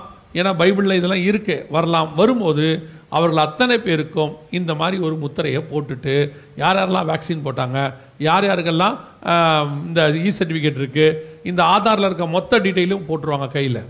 போட்டுட்டு உங்கள் வலது கையிலையோ நெத்தியிலையோ இதை வச்சிருவாங்க. வச்சுட்டாங்கன்னா நீங்கள் போகிற இடங்கள்லாம் இந்த மாதிரி செக்கப் பண்ண தொடங்கிடுவாங்க இங்கே பாருங்க இந்த மாதிரி செக்கப் பண்ண தொடங்கிடுவாங்க இப்போவே அப்படி இருக்குது. எல்லா இடத்துல இருக்க சவுண்டு வேண்டாம். இப்போவே இருக்குது. எல்லா இடத்துலையும் இருக்குது போகிற இடங்கள்லாம் நெத்தியை காட்டணும் இல்லைன்னா கையை காட்டணும். இப்போ நல்லா கவனிங்க இந்த கையிலையும் நெத்தியிலையும் முத்திரை போடுறங்கிற கான்செப்ட்டு இப்போ திடீர்னு இதெல்லாம் ரெண்டாயிரம் வருஷத்துக்கு முன்னாடி பைபிளில் இருக்கே. இப்போ உங்களை திடீர்னு செய்ய சொன்னால் நீங்கள் என்ன மாட்டீங்க? செய்ய மாட்டோம். உங்களையே செய்ய வச்சாங்க அப்படி. கொரோனா முடிஞ்ச உடனே வெளியே போகும்போது உங்கள் அத்தனை பேரையும் எங்கே செக் பண்ணாங்க? எல்லா இடத்துலையும். ஏன்? சர்ச்சுக்கு வரும்போது கூட செக் பண்ணணும்னு சொன்னாங்க. எந்தெந்த இடத்த செக் பண்ணாங்க? நெத்தி இன்னொன்று கையை செக் பண்ணாங்க. வெளிப்படுத்தல் பதிமூணு பதினாறு என்ன சொல்லுது? சிறியோர் பெரியோர் ஐஸ்வர்யவான்கள் தரித்திரர் சுயாதீனர் அடிமைகள் இவர்கள் யாவரும்? தங்கள் தங்கள் வலது கைகளிலாவது இந்த வசனத்தை இப்போ நிறைவேறுச்சா இல்லையா? இந்த ரெண்டு வருஷமாக நீங்கள் அதை செஞ்சிட்டுருக்கிறீங்களா இல்லையா? உணர்வு வந்துச்சா? வெளிப்படுத்தல் பதிமூணு பதினாறுக்கு என்னை பழக்கப்படுத்திக்கிட்டு இருக்கிறாங்க என்னை ரெடி பண்ணுறாங்க உங்கள் வேம்பார் மட்டும் இல்லை தமிழ்நாடு இல்லை இந்தியா மட்டும் இல்லை உலகளாவிய. வேர்ல்டு ஃபுல்லாக ஜனங்க எங்கே போனாலும் கையும் நெத்தியும் செக் பண்ணுறோம் இப்போ உங்கள் மைண்டில் ஏற்றிட்டாங்க கையும் நெத்தியும் காட்டுறது தப்பு இல்லைன்னு உங்கள் மைண்டில் என்ன பண்ணியாச்சு? ஏற்றியாச்சு அவங்களுக்கு உங்களை பற்றியே கவலை கிடையாது. உங்களுடைய அடுத்த ஜென்ரேஷன் உங்கள் பிள்ளைகள் நம்முடைய பிள்ளைகள் அவங்க மைண்டில் ஏற்றியாச்சு நம்ம பிள்ளைங்கள் விளையாட்டுக்காவது போகும்போது வரும்போதெல்லாம் இப்போ என்ன பண்ண ஆரம்பிச்சிருச்சு? கையை நெத்தியும் காட்ட ஆரம்பிச்சிருச்சு. ஒருவேளை வருகை தாமதித்து நம்முடைய பிள்ளைகள் காலத்தில் வருகை வருமானால் நம் பிள்ளைகள் காலத்தில் அந்திகிறிஸ்துவின் ஆட்சியில் இந்த முத்திரையை வலது கையிலும் நெத்திலையும் போடுங்கன்னா நம்ம பிள்ளைகள் உடனே போடும். ஏன் போடும்? இது எங்கள் அப்பா காலத்துலேருந்து இருக்கிற ஒரு டெக்னாலஜி இதில் என்ன தப்பு இருக்குது? அப்படின்னு சொல்லி இப்பத்துலேருந்தே அந்த வேலையை ஆரம்பிச்சாச்சு. அந்த கிறிஸ்துவனுடைய ஆட்கள் பூமியில் வலது கையிலையும் நெத்தியிலையும் போடுறதுக்கான வேலையை இப்போவே ஆரம்பிச்சிட்டாங்க. ஆரம்பித்து ரெண்டு வருஷம் ஆச்சு. ரெண்டாயிரத்தி இருபத்தி ஒன்றுலேயே ஆரம்பிச்சாச்சு. இப்போ ரெண்டாயிரத்தி இருபத்தி மூணுக்கு நம்ம வந்துட்டோம். இனி இன்னொரு ஒரு பத்து பத்து ஒரு வாரத்தில் வரப்போகிற மூணு நாளில். இனி காலம் செல்லாது. இப்போ யோசித்து பாருங்கள் பர்டிகுலராக ரெண்டு இடம். உங்களுக்கு என்னைக்காவது ஞாபகம் இருக்குதா? உங்கள் கையில் ஜுரம் செக் பண்ணி பார்த்துருக்குறீங்களா? இத்தனை வருஷத்தில் கையில் ஜுரம் செக் பண்ணி பார்த்தோமா? இது வரைக்கும் ஜுரத்தை நமக்கு நெத்தியில் கை வச்சு பார்ப்பாங்க. இல்லைன்னா கழுத்துக்கு கீழே கை வைப்பாங்க. இல்லைன்னா தெர்மாமீட்டர் வாயில் வைப்பாங்க அக்களுக்கு கீழே வைப்பாங்க. ஏதோ ஒரு மெத்தட் கையும் நெத்தியும் ஏன் செக் பண்ணா? பர்டிகுலராக கையும் நெத்தியும். வேற எந்த இடத்தையும் செக் பண்ணல. இ- உலகம் முழுக்க செக் பண்ணாங்க. எட்நூறு கோடி மக்களையும் செக் பண்ணாங்க. இது வந்து ஒரு ப்ராக்டிஸ் இது அவங்க நடத்தி பார்த்த ஒரு ப்ராக்டிஸ் நடக்குமா? நடந்துச்சு. ஜனங்க காட்டுவாங்களா? காட்டினாங்க. வரிசையில் நின்று காட்டுவாங்களா? காட்டுவாங்க. இப்போ அடுத்து ஒன்றே ஒன்று தான் செய்ய போகிறாங்க உங்கள் மொத்த ஐடி கீடி எல்லாத்தையும் வாங்கிட்டு இ சர்டிஃபிகேட்டுக்காக உங்கள் உடம்புல உங்களுடைய ஆதாரு உங்களுடைய டிரைவிங் லைசன்ஸு உங்களுடைய இது எல்லாத்தையும் ஒன் கார்டாக மாற்றுவாங்க அந்த ஒன் கார்டை இந்த சிப்பாத்துக்கு உங்கள் உடம்புல போட்டுருவாங்க. அவ்வளோதான் முந்தின ஸ்டேஜில் இருக்கிறோம் இப்போ நம்ம ஒன் கார்டு ஸ்டேஜ் வருகிற ரெண்டாயிரத்தி இருபத்தி மூணில் ஒன் கார்டு கொடுப்பாங்க. வாங்கும் போது உணர்வு வரணும். இந்த ஒன் கார்டு தான் என் உடம்புக்குள்ளே என்னவா மாறப்போகுது? சிப்பாக மாறப்போகுது. ரொம்ப தூரத்தில் இல்லை. வருக ரொம்ப தூரத்தில் இல்லை. ஆட்டோமேட்டிக்காக இதை அப்படியே போட்டுருவாங்க. இப்போ நான் உங்களுக்கு இந்த ப்ரூஃப் காட்டுறேன்னு சொன்னேன் பாருங்கள் இது ரெண்டாயிரத்தி பத்தில் வந்ததான ஒரு இங்கே பாருங்கள் இது ரெண்டாயிரத்தி பத்தில் வந்தது. ரெண்டாயிரத்தி பத்தில் வந்தது. பேப்பரில் வந்த நியூஸ் அப்போது அரசு கொடுக்கிறது ஆதார் அட்டை. ஆனால் அதை கொண்டு உங்களை கண்காணிக்கவும் செய்யலாம். பே- இது வந்து தனியார் பத்திரிகையில் வந்தது. சொன்னது மாத்திரமல்ல. அதில் அந்த அந்த வட்டத்துக்குள்ளே என்ன கொடுத்துருக்குறாங்க பாருங்கள் படிக்க முடியுதா? அரிசி அளவு உள்ள இந்த சிப்பை கைகளில் அல்லது நெற்றியில் பொருத்தி கொண்டால் எத்தனை வருஷத்துக்கு முன்னாடி கீழே படிக்க முடியுதா? இங்கே கீழே. பதினாலு அக்டோபர் ரெண்டாயிரத்தி பத்து. அப்படின்னா நீங்கள் கொரோனாவுக்கு கையும் நெத்தியும் செக் பண்ணது ஏதோ கொரோனாக்காக இல்லை. ரெண்டாயிரத்தி பத்துலேயே பிளான் இருக்கு. நான் சொல்கிறது ஏதாவது புரியுதா? கொஞ்சமாவது. உங்களுக்கு செக் பண்ணுற கருவியெல்லாம் ரெண்டாயிரத்தி பத்துலேயே ரெடி ரெண்டாயிரத்தி இருபதில் உங்களை ரெடி பண்ணாங்க. கையை நெத்தியும் காக்க வச்சாங்க. ஏன்னா நீங்கள் காட்ட மாட்டீங்க. பைபிள் படிக்கிறவங்க என்ன பண்ண மாட்டோம்? காட்ட மாட்டோம். வெளிநாட்டுக்கார சர்ச்சில் நல்லா இருக்கிறவங்களாம் காட்ட மாட்டான். இப்போ இவனை காட்ட வைக்கிறதுக்கு ஒன்று வேணும். அதுதான் வேக்சினோடைய இ சர்டிஃபிகேட்டோடைய ப்ரூஃபாக வரக்கூடிய ஐடி டுவெண்ட்டி டுவெண்ட்டின்னு சிப் அவ்வளோதான் இப்போ எல்லாம் ரெடியாக இருக்குது. இப்போ என்ன பண்ணுவாங்க? இன்னும் ஒரு ஏதோ ஒன்று நடக்கும். மூன்றாம் உலக யுத்தமோ இல்லை இதே மாதிரி இன்னொன்றோ அல்லது கடும் பஞ்சமோ அல்லது ஒரு பெரிய சோலார் சுனாமியோ ஏதோ ஒரு பெரிய பாதிப்பு உலகளாவிய பிரச்சனை ஏற்படுத்தும். மிகப்பெரிய அளவில் உயிர் சேதம் உலகளாவிய நடக்கும். அடுத்து கண்டிப்பாக நடக்கும். பைபிள்லேயும் இருக்குது விஞ்ஞானிகளும் சொல்லியிருக்கிறாங்க கத்தருக்கு சித்தமானால் நாளைக்கு அதை நம்ம பார்க்கலாம். அப்படி நடக்கும் பட்சத்தில் அதுக்கப்புறம் இந்த ஐடியை செக் பண்ணுவாங்க எல்லாருக்கும். ஐடியை வச்சு செக் பண்ணுவாங்க. அவங்க அவங்க அவங்க ஐடியை கொடுத்து கையில் இதை என்ன செஞ்சுக்கங்க? போட்டுக்கோங்க. இனி இது இருந்தால் தான் நீங்கள் வேலைக்கு போகலாம் இது இருந்தால் தான் பிள்ளைங்க ஸ்கூலுக்கு போகலாம் இது ஆன்லைனில் கூட நீங்கள் இந்த உங்கள் தம்பு இம்ப்ரெஷன் வச்சாதான் உங்களுக்கு என்ன ஆக ஆகும்? உள்ளுக்குள்ளே ஆப்குள்ளே நீங்கள் போக முடியும். ஸோ இந்த சிப் இஸ் வெரி இம்பார்ட்டன்ட்னு சொல்லி இப் இது வந்து ஏதோ அப்போ கொண்டு வர மாதிரி காட்டுவாங்க. அன்னைக்கு உள்ள பிரச்சனைக்கு சொல்யூஷன் மாதிரி கொண்டு வருவாங்க. இது ஏற்கனவே ரெடி பண்ணி வச்சது. ரெடி பண்ணி வச்சதுக்கு தான் பிரச்சனையை உண்டாக்கி இருக்கிறாங்க. சொல்யூஷனை ரெடி பண்ணிட்டு தான் அவங்க பிரச்சனையை ரெடி பண்ணியிருக்கிறாங்க. நம்ம என்ன நினச்சிக்கிட்டோம்? பிரச்சனைக்கான சொல்யூஷன் தான் இந்த கையிலையும் நெத்திலையும் செக் பண்ணுறதுன்னு கையிலையும் நெத்திலையும் செக் பண்ணுறது ரெண்டாயிரத்தி பத்துலேயே இருக்குது. இப்போ பிரச்சனையை வர வச்சுருக்கிறாங்க. ஆட்டோமேட்டிக்காக இன்னும் இதை விட பெருசு வரும். இதை விட பெருசு வரும்போது உங்கள் கைகளில் நெத்திகளில் செக் பண்ண மாட்டாங்க. கையிலையும் நெத்திலையும் சிப்பு போட சொல்லுவாங்க. அதுதான் உங்களுக்கு மெடிசன்னு சொல்லுவாங்க. அது வழியாக தான் மெடிசன் போடுவோம்.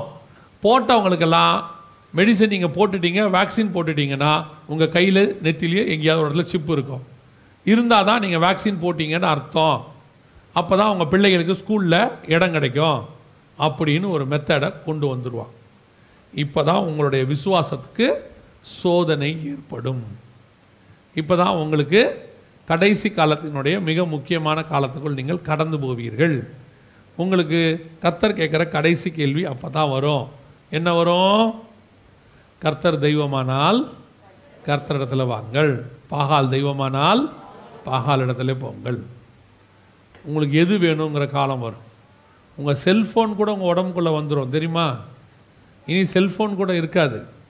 இப்போவே என்ன பண்ண தொடங்கிட்டாங்க அப்படின்னு கேட்டிங்கன்னா உங்கள் செல்ஃபோனை உங்கள் உடம்புலேயே வைக்க தொடங்கிட்டாங்க. இங்க பாருங்க. இது இப்போ இருக்குது பாருங்க. இது துபாயில் உங்கள் சிப்பை உங்கள் கையில் போடுறாங்க.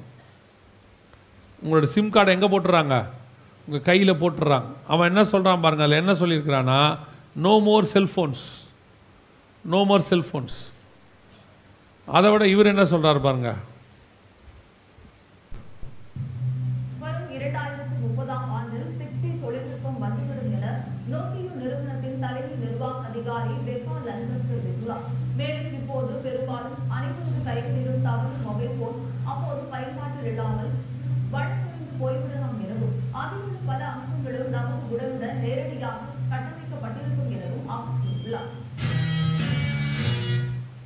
அவர் என்ன சொல்கிறாருன்னா செல்ஃபோனே இருக்காதாம்மா. நம்ம உடம்புக்குள்ளே என்ன பண்ணிடுவாங்களா? கட்டமைக்கப்பட்டுருவாங்க. ரெண்டாயிரத்தி முப்பதுக்குள்ளே இப்படி நடக்க வாய்ப்பு இருக்குது அப்படின்றாங்க.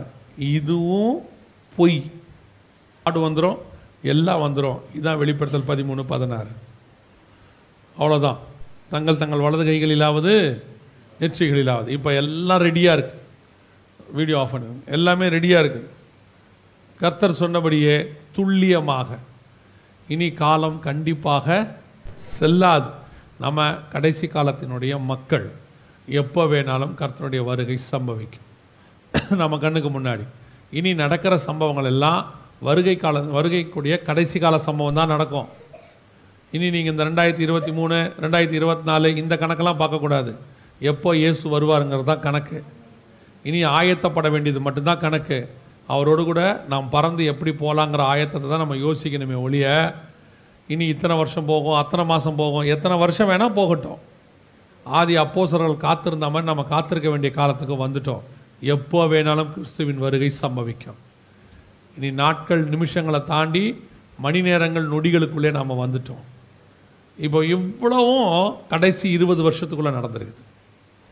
அதனால தான் இதை கடைசி காலம்னு சொல்கிறோம் ரெண்டாயிரமாவது வருஷம் வரைக்கும் எதுவுமே நடக்கலை. இவ்வளோ விஷயங்களும் எப்போ நடந்திருக்குது? இந்த கடைசி இருபது இருபத்தி ரெண்டு வருஷத்துக்குள்ள எல்லாம் தயாராகிடுச்சு உலகமே வலது கையும் நெத்தியும் காட்டுறதுக்கு ரெடி ஆயிடுச்சு எங்கே போனாலும் கையும் நெத்தியும் காட்டுறதுக்கு நம்ம என்ன ஆகிட்டோம் ரெடி ஆகிட்டோம் நம்ம நமக்கு அடுத்த ஜென்ரேஷனுக்கு அதை பழக்கப்படுத்திட்டாங்க. நம்ம பிள்ளைகள் எல்லாம் இனி ஸ்கூலுக்கு போகும்போது எங்கே போனாலும் இதை காட்டிட்டு வாங்கன்னு சொல்ல போகிறாங்க அவ்வளோதான் ஸோ வெளிப்படுத்தலுக்கு வ- வெளிப்படுத்தல் ஆண்டவர் சொன்ன எல்லாமே ரெடியாக இருக்குது இனி நம்முடைய வேலை ஒன்றே ஒன்று தான் கர்த்தருடைய வருகையில் பிரவேசிப்பார் இதை எதையுமே சரி பண்ண முடியாது. நல்லா தெரிஞ்சுக்கொள்ளுங்க. இன்னும் கொஞ்சம் சரி பண்ணலாமா? இது கொஞ்சம் ரெடி பண்ணலாமா? எதுவும் செய்ய முடியாது. இனி ஒன்றே ஒன்று தான் செய்ய முடியும். வருகையில் நாம் போகிறது இதை விட்டாச்சுன்னா ஒருவரும் தப்பி போகாத லிஸ்ட்டில் உங்களையும் கொண்டு போய் வச்சுருவாங்க. அதுக்கு பிறகு ஒரு அரசாங்கத்தின் முத்திரையை உங்கள் கையில் போடுவாங்க. அது அந்தி கிருஷ்ணனுடைய முத்திரையாக இருக்கும். அது அவனை சார்ந்தது. மொத்தம் ரெண்டே முத்திரை தான் பைபிளில். ஒன்று பரிசுத்த ஆவியாகிய முத்திரை இன்னொன்று மிருகத்தின் முத்திரை. மிருகத்தின் முத்திரை போட்டால் பாதாளம் பரிசுத்தாவி முத்திரை போட்டால் பரலோகம். அவ்வளோதான் இப்போ நம்ம பரிசுத்தாவின் முத்திரையை பெற்றிருக்கிறோம். இப்போ நமக்கு பாதாளத்துக்கு போகக்கூடாதபடிக்கு கர்த்தன் நமக்கு ஒரு நல்ல வாய்ப்பை கொடுத்துருக்கிறார். நான் திருப்பியும் சொல்கிறேன் ஆண்டவர் உணர்த்துறதுனால சொல்கிறேன் உங்களை கத்தர் அதிகமாக நேசிக்கிறார். நீங்கள் சின்ன க்ரௌடு சிறு மந்த அதுதான் குவாலிஃபிகேஷனே பெரிய பெரிய கூட்டங்கள் தேவனை விட்டு தூரம் போன போது சின்ன மந்தைக்கு கத்தர் உணர்த்தி கொண்டிருக்கிறார். உனக்கு உங்களுக்கும் எனக்கு ஒரு நல்ல வாய்ப்பு கொடுத்துருக்கிறாரு. இனி காலம் க கண்டிப்பாக செல்லாது. ஒவ்வொரு நாளும் ஆயத்தப்பட வேண்டிய இடத்துக்கு வந்துட்டோம். இந்த வருகையில் நான் போகணும் என்ன செய்யணும் அப்படின்னு கேட்டால் மிக முக்கியமான சில காரியங்கள் இருக்குது குறிப்பாக ஏழு காரியங்கள் இருக்குது அதை நான் சொல்லிட்டு முடிக்க விரும்புகிறேன். முதலாவதாக இயேசு கிறிஸ்துவின் ரத்தத்தினாலே பாவ மன்னிப்பின் நிச்சயத்தை நீங்கள் பெற்றிருக்க வேண்டும். இயேசு என் பாவத்தை மன்னிச்சாருங்கிற நிச்சயம் இருக்கணும். இல்லை நான் கிறிஸ்தவ குடும்பத்தில் பிறந்தேன். நான் தலைமுறை தலைமுறையாக கிறிஸ்டின்னு நான் வந்து கிட்டத்தட்ட மூணு தலைமுறை நாலு தலைமுறை சர்ச்சு உருவான காலத்தில் இருக்கிறோம் முதல் கல் வைக்க முதல்ல இருக்கிறோம். நீங்கள் யார் வேணால் இருந்துக்கோங்க. எப்போ தாயின் வயிற்றில் பிறந்தோமோ வசனம் அப்படி தான் சொல்லுது.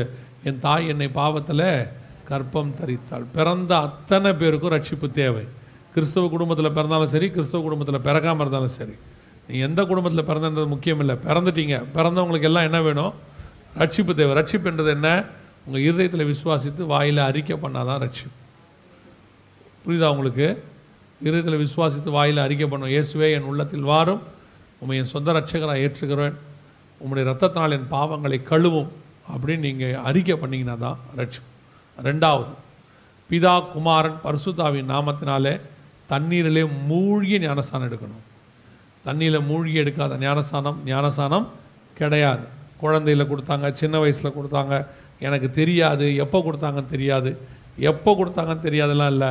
ஞானஸ்தானம் எப்படி எடுக்கணும் விசுவாசம் உள்ளவர்களாகி ஞானஸ்தானம் பெறுகிறவனே ரட்சிக்கப்படுவான். விஸ்வாசம் எப்போ வரும்? விஸ்வாசம் எப்போ வரும்? என்ன? நம்பப்படும் மேல் உறுதியும் காணப்படாதன் மேல் அந்த நிலைமையில் வரதான் விசுவாசம். அந்த விசுவாசம் வந்த பிறகு எடுக்கிறதுக்கு பேர் தான் என்னது? ஞானசானம் குழந்தையில நீங்கள் யாருனே தெரியாது. எப்போ கொடுத்தாங்கன்னே தெரியாது. அந்த ஞானசானத்தை பைபிள் சொல்லவும் இல்லை. இன்னும் ஒரு குரூப் இருக்குது. இல்லைங்க ஞானசானம் எடுக்காமல் பரலோகத்துலாம் போக முடியாதா? போக முடியும்னு சொல்கிறாங்களே அவங்க போக முடியும்னு சொல்லுவாங்க ஆனால் போவாங்களான்னு தெரியாது. ஆனால் ஒருவன் ஜலத்தினாலும் ஆவியினாலும் பெறவாவிடில் பரலோகத்துக்குள் பிரவேசிக்க முடியாதுன்னு வசனம் சொல்லுது. கண்டிப்பாக தண்ணியில் மூழ்கிய ஞானஸ்தானத்தை என்ன செய்யணும்? பிதா குமாரன் பரிசுத்தாவின் நாமத்தினாலே எடுத்திருக்க வேண்டும். எடுக்காவிட்டால் போக முடியாது. இது ரெண்டாவது கண்டிப்பாக செய்யணும். மூன்றாவது மீட்கப்படும் நாளுக்கென்று முத்திரையான பரிசுத்த ஆவியை துக்கப்படுத்தாதிருங்கள்னு எபிசியர் நாலு முப்பது சொல்லுது. கம்பல்சரி பரிசுத்தான அபிஷேகத்தை நீங்கள் பெற்றிருக்க வேண்டும். இது நீங்கள் செய்கிறதில்ல ஆவியானவரே நிரப்புவார். அதுக்கு உங்களுக்கு வாஞ்சி இருக்கணும். வாஞ்சியும் கவனமுள்ள ஆத்துமாக்களை கத்தர் என்ன செய்கிறாரு நிரப்புகிறார்னு இருக்கு. கடைசி காலத்தில் மாம்சமான யாவர் மேலும் என் ஆவியை ஊற்றுவேன் அப்படின்னு இருக்கு. ஸோ கண்டிப்பாக பரிசுத்தாவின் அபிஷேகத்தை பெற்றிருக்க வேண்டும். பெற்றாதான் நீங்கள் வருகையில் போக முடியும். கொஞ்சம் பேர் சொல்கிறாங்க பரிசுத்தாவின் அபிஷேகம்லாம் இல்லை வருகலை அப்படிலாம் ஒன்றும் கிடையாது. ஆவியானவர் ஆள் தத்துவமே கிடையாது. அது சும்மா ஒரு பவர் தான் அப்படின்லாம் சொல்லுவாங்க. ஆதியாகமாக ஒன்று ரெண்டுலேருந்து வெளிப்படுத்தின விசேஷம் இருபத்தி ரெண்டு பதினேழு வரைக்கும் ஆவியானவரை பற்றி பைபிள் சொல்லிக்கிட்டே வருது. ஆவியானவர்னே இருக்கு. ஒன்று வசனம் சொல்லுது ஆவியானவர் ஜலத்தின் மேல் அசைவாடி அசைவாடி கொண்டிருந்தார்னு ஆள் தத்துவத்தை பற்றி பேசுது. கடைசியா ஆவியும் மனவாட்டியும் வா என்பார்களாக. பைபிள் ஃபுல்லாக ஆவியானவர் பற்றி இருக்கு. ஆனால் கடைசி கால சபை இருக்கு பாருங்க. புதிய ஏற்பாட்டு சபை. இதை நடத்துகிறதே ஆவியானவர் தான்.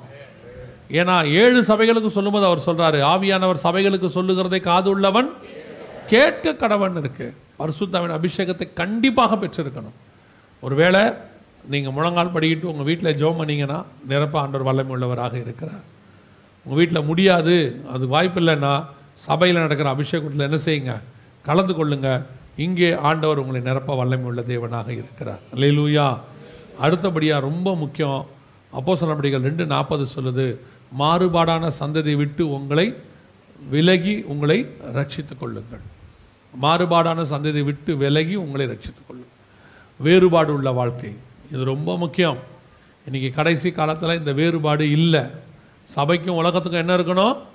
வித்தியாசம் இருக்கணும். சபை வேறு உலகம் வேறு.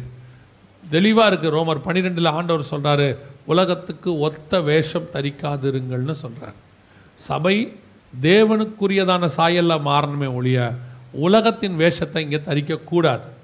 ஒரு காலத்தில் சபைக்கும் உலகத்துக்கும் நல்ல வித்தியாசம் இருந்துச்சு. அதுவும் ஆவிக்குரிய சபை வேறு எதோடையும் கலக்காது. ஆவிக்குரிய சபை. கடைசி காலத்தில் ஆவிக்குரிய சபைக்காரங்களுக்கு ஒரு ஆசை வந்துருச்சு. என்ன ஆசை வந்துருச்சுன்னா இந்த உலகத்தின் சபைக்காரங்க மாதிரி நம்மளும் பெரிய பெரிய கட்டடம் பெரிய பெரிய கூட்டம் அவங்கள மாதிரியே நம்மளும் எல்லாம் பண்ணணும்னு சொல்லி கொஞ்சம் உபதேசத்தில் எங்கே போயிட்டாங்க? காம்ப்ரமைஸ் ஆகிட்டாங்க நல்லா சொல்கிறது புரியுதா? காம்ப்ரமைஸ் ஆகிட்டாங்க அதனுடைய விளைவு சபை வளர்ந்தாற் போல் தெரிகிறது. சபை கட்டடம் பெருசான மாதிரி தெரியிருக்கு. ஆனால் உள்ளே ஆவியானவர் இருக்கிறாரான்றது தான் கேள்வி. இன்றைக்கி நிறைய சபைகள் ஆவியானவர் வெளியே தான் இருக்கிறாரு உள்ளே இல்லை. கட்டடம் பெருசாகுது ஆகலைங்கிற பேச்சே இங்கே கிடையாது. அது பெருசானாலும் ஆகாவிட்டாலும் ஆவியானவர் உள்ளே இருக்கணும். அதுதான் முக்கியம். அதுதான் ரொம்ப முக்கியம். இன்றைக்கி கடைசி காலத்தில் பெரிய பிரச்சனை என்னன்னா இன்றைக்கி அத்தனை பேரும் உலகத்துக்கு ஒத்த வேஷம். ஆவிக்குரிய பாடல்களை கேட்கும் போதே தெரியும் இது தேவனுடைய பாட்டு அப்படின்னு சொல்லி. ஆனால் இன்னைக்கு நல்லா ரெண்டு மியூசிக்கும் ஒரே மாதிரி தான் இருக்குது நடுவில் இயேசுன்னு வந்தால் நம்மளுது. இயேசு வராட்டி அவங்களுது. இதில் நம்மால் இயேசுனே இல்லாமல் பாட்டு வேறு எழுதுறாங்க இப்போ. நம்ம பாடலில் என்ன இல்லை? இயேசுவின் நாமமே இல்லாமல் பாட்டெல்லாம் வருது இப்போ. ஃபேஷன் ஒருத்தர் சொல்கிறார் ஒரு போஸ்டர் அடிச்சிருக்காங்க. அதில் வாருங்கள் காதலை கொண்டாடுவோம். பிப்ரவரி பதினாலாம் தேதி. இது இந்த போஸ்டர் இப்படி பார்த்தா என்ன தெரியுது? அவங்கள ஒரு சர்ச்சில் நடத்துகிறாங்க இதை. அங்கே இருக்கிற ஒருத்தரை கூப்பிட்டு கேட்டேன் இது என்னையா போஸ்ட் இப்படி அடிச்சிருக்கீங்க? ஒரு வசனமும் இல்லை. அண்ணே நீங்கள் வேற எந்த காலத்தில் இருக்கீங்கண்ணே? இயேசு பேர் போட்டால் ஜனங்க வரமாட்டாங்கண்ணே. எப்படி? இயேசு வந்திருக்கிறாருன்னு கேட்டால் ஜனங்க ஓடி வந்தாங்கன்ற காலம் போயிருச்சே. இயேசு இங்கிருந்து அந்த கடற்கரை இந்த க- க- க- க- கடலை கிராஸ் பண்ணி அந்த பக்கம் போகிறாருன்னு தெரிஞ்ச உடனே ஜனங்க சுற்றி அந்த பக்கம் வந்துட்டான். இயேசுக்கு கூட்டம் வராதாமா? காதல்னா கூட்டம் வருமாமா? பிசாசின் கூட்டம். இப்படி என்ன கூட்டம்? பிசாசின் கூட்டம். வானத்தின் கீழெங்கும் பூமியின் மேலெங்கும் ஒரே ஒரு நாமம் தான் இருக்கு. அந்த நாமம் இயேசுவின் நாமம். அதுக்கு இல்லாத மகிமை அதுக்கு இல்லாத பெருமை அதுக்கு இல்லாத வல்லமை இவனுங்க கிட்ட இருக்குதா? இன்னைக்கு கடைசி காலத்தில் இயேசுவோடைய பெயரை மட்டப்படுத்துகிறதான கூட்டம் கேட்டால் நூதனமாக சுவிசேஷம் சொல்கிறாங்களாம் இப்படிலாம் சொன்னா தான் ஜனங்க வருவாங்க. வந்த பிறகு அங்க இயேசுவை பத்தி நாங்க பேசுவோம். நம்ம ஊர்ல ஒரு பழமொழி சொல்லுவான். கொக்கு தலையில என்ன செய்வானாமா? வெண்ணெயை வச்சு அது உருகி அந்த வெண்ணெய் கண்ணை மூடின பிறகு போய் என்ன பண்ணிப்பானாமா? கொக்க பிடிச்சிப்பானாமா? இன்னைக்கு அப்படி ஒரு கூட்டம் இருக்கு. இப்படி டிஃப்ரெண்ட்டாக நம்ம சொன்னா தான் ஜனங்க வருவாங்க. வந்த பிறகு ஏசு ஓ இயேசுன்னு சொல்லியா முதல்ல? அதுக்கு வராதவன் வேற எதுக்கும் வரமாட்டாயா அந்த நாமத்துக்கு இல்லாத பவர் வேற எதுக்கு இருக்கு? உன் பாட்டுக்கு இருக்கா? உன் பேச்சுக்கு இருக்கா உன் அழகுக்கு இருக்கா உன் சபைக்கு இருக்கா உன் கேமராக்கு இருக்கா? உலகத்தில் எதுக்குமே அந்த பவர் கிடையாது. அந்த பவர் வானத்துக்கும் பூமிக்கும் உள்ளதான பவர் அந்த பேரை சொன்னா கூட்டம் வராதான் சொல்றான். யோசிச்சு பாருங்க. கடைசி காலத்தில் சபை எவ்வளோ மோசமான கண்டிஷனுக்கு போயிருச்சு பாருங்க.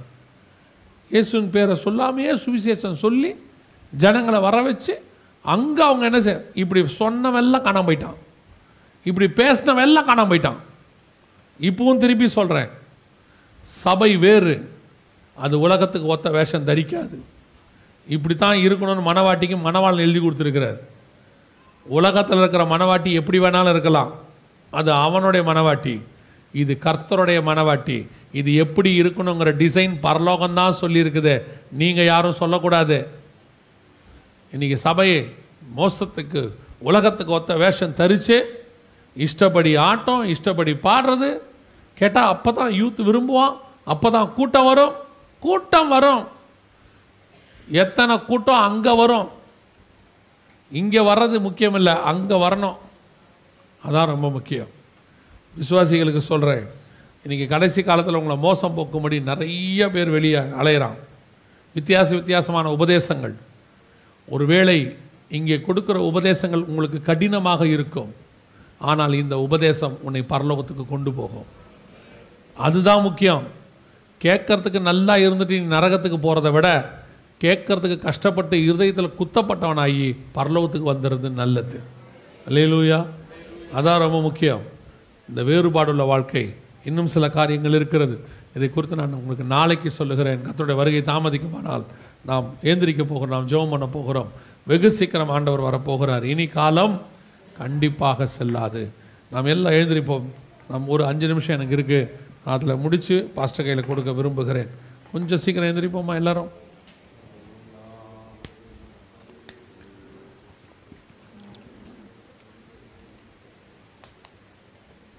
எல்லா கண்களையும் மூடுவோம்.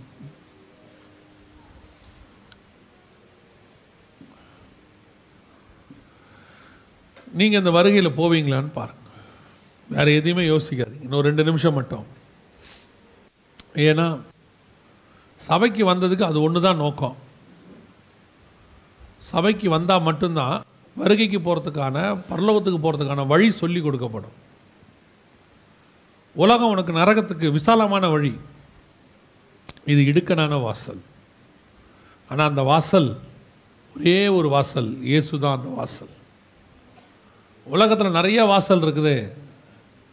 அந்த வாசல்கள் எல்லாம் ஒரு நாள் ஒன்றுமில்லாமல் போகும். ஆனால் பரலோகத்தின் வாசல் இயேசு. இதோ வானம் திறந்திருக்கிறதையும் தேவத்தூர்கள் ஏறுகிறதையும் இறங்குகிறதையும் கண்டேன்னு சொன்ன யாக்கோபு சொன்னால் இது வானத்தின் வாசல். தேவனுடைய வீடு தேவனுடைய வீடு சபதாம் வானத்தின் வாசல். ஒரு வாய்ப்பு ஆண்டவர் கொடுத்துருக்கிறாரு. கொஞ்ச காலம்தான் கொஞ்ச காலம்தான். இந்த கஷ்டம் பாடு எல்லாம். அதுக்கப்புறம் நித்திய ஆசீர்வாதம் வானத்தில் வருகிறது. உங்களுக்கும் எனக்கும் நியமித்த அந்த மகா மகிமையின் பரலோகம் உங்களையும் என்னையும் வரவேற்க காத்திருக்கிறது.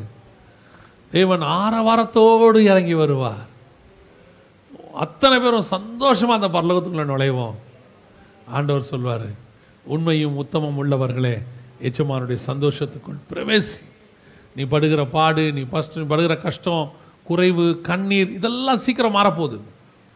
நித்திய சந்தோஷம் வாசப்படியில் தான் நிற்கிது அந்த வாசப்படியில் நிற்கிற ஆண்டவர்கிட்ட தான் எல்லாம் இருக்குது.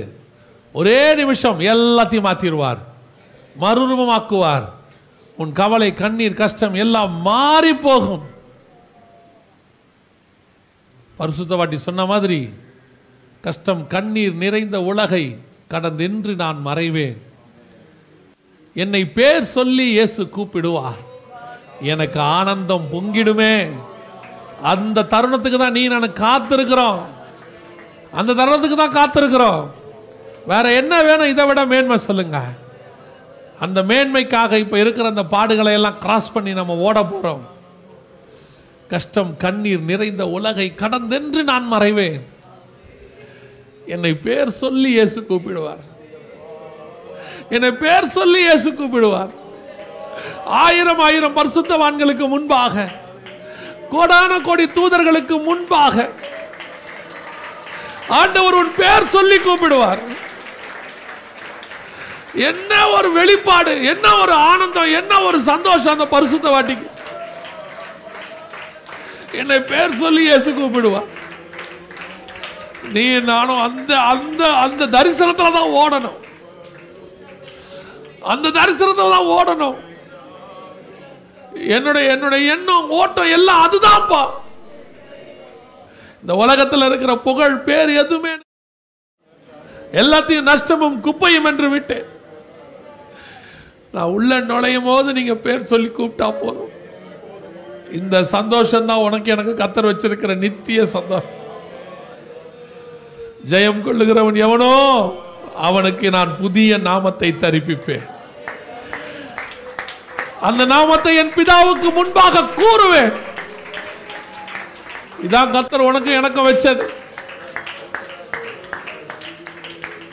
தேங்க்யூ ஹோலி நன்றி ஆவியானவரே. கிருபையுள்ள கரத்தில் எங்களை தாழ்த்துக்கிறோப்பா அண்டவரே இந்த சபையானது அந்த வருகையின் தருணத்தில் நாங்க அப்படி பரலோகத்துக்குள்ளே சபையாய் உள்ளே நுழையும் போது சிங்காசனத்தில் உட்கார்ந்திருக்கிற எங்கள் பிதாவாகிய தேவன். அந்த கூட்டங்களுக்கு நடுவே எங்களை நீர் வரவேற்பீர் ஆண்டவரே.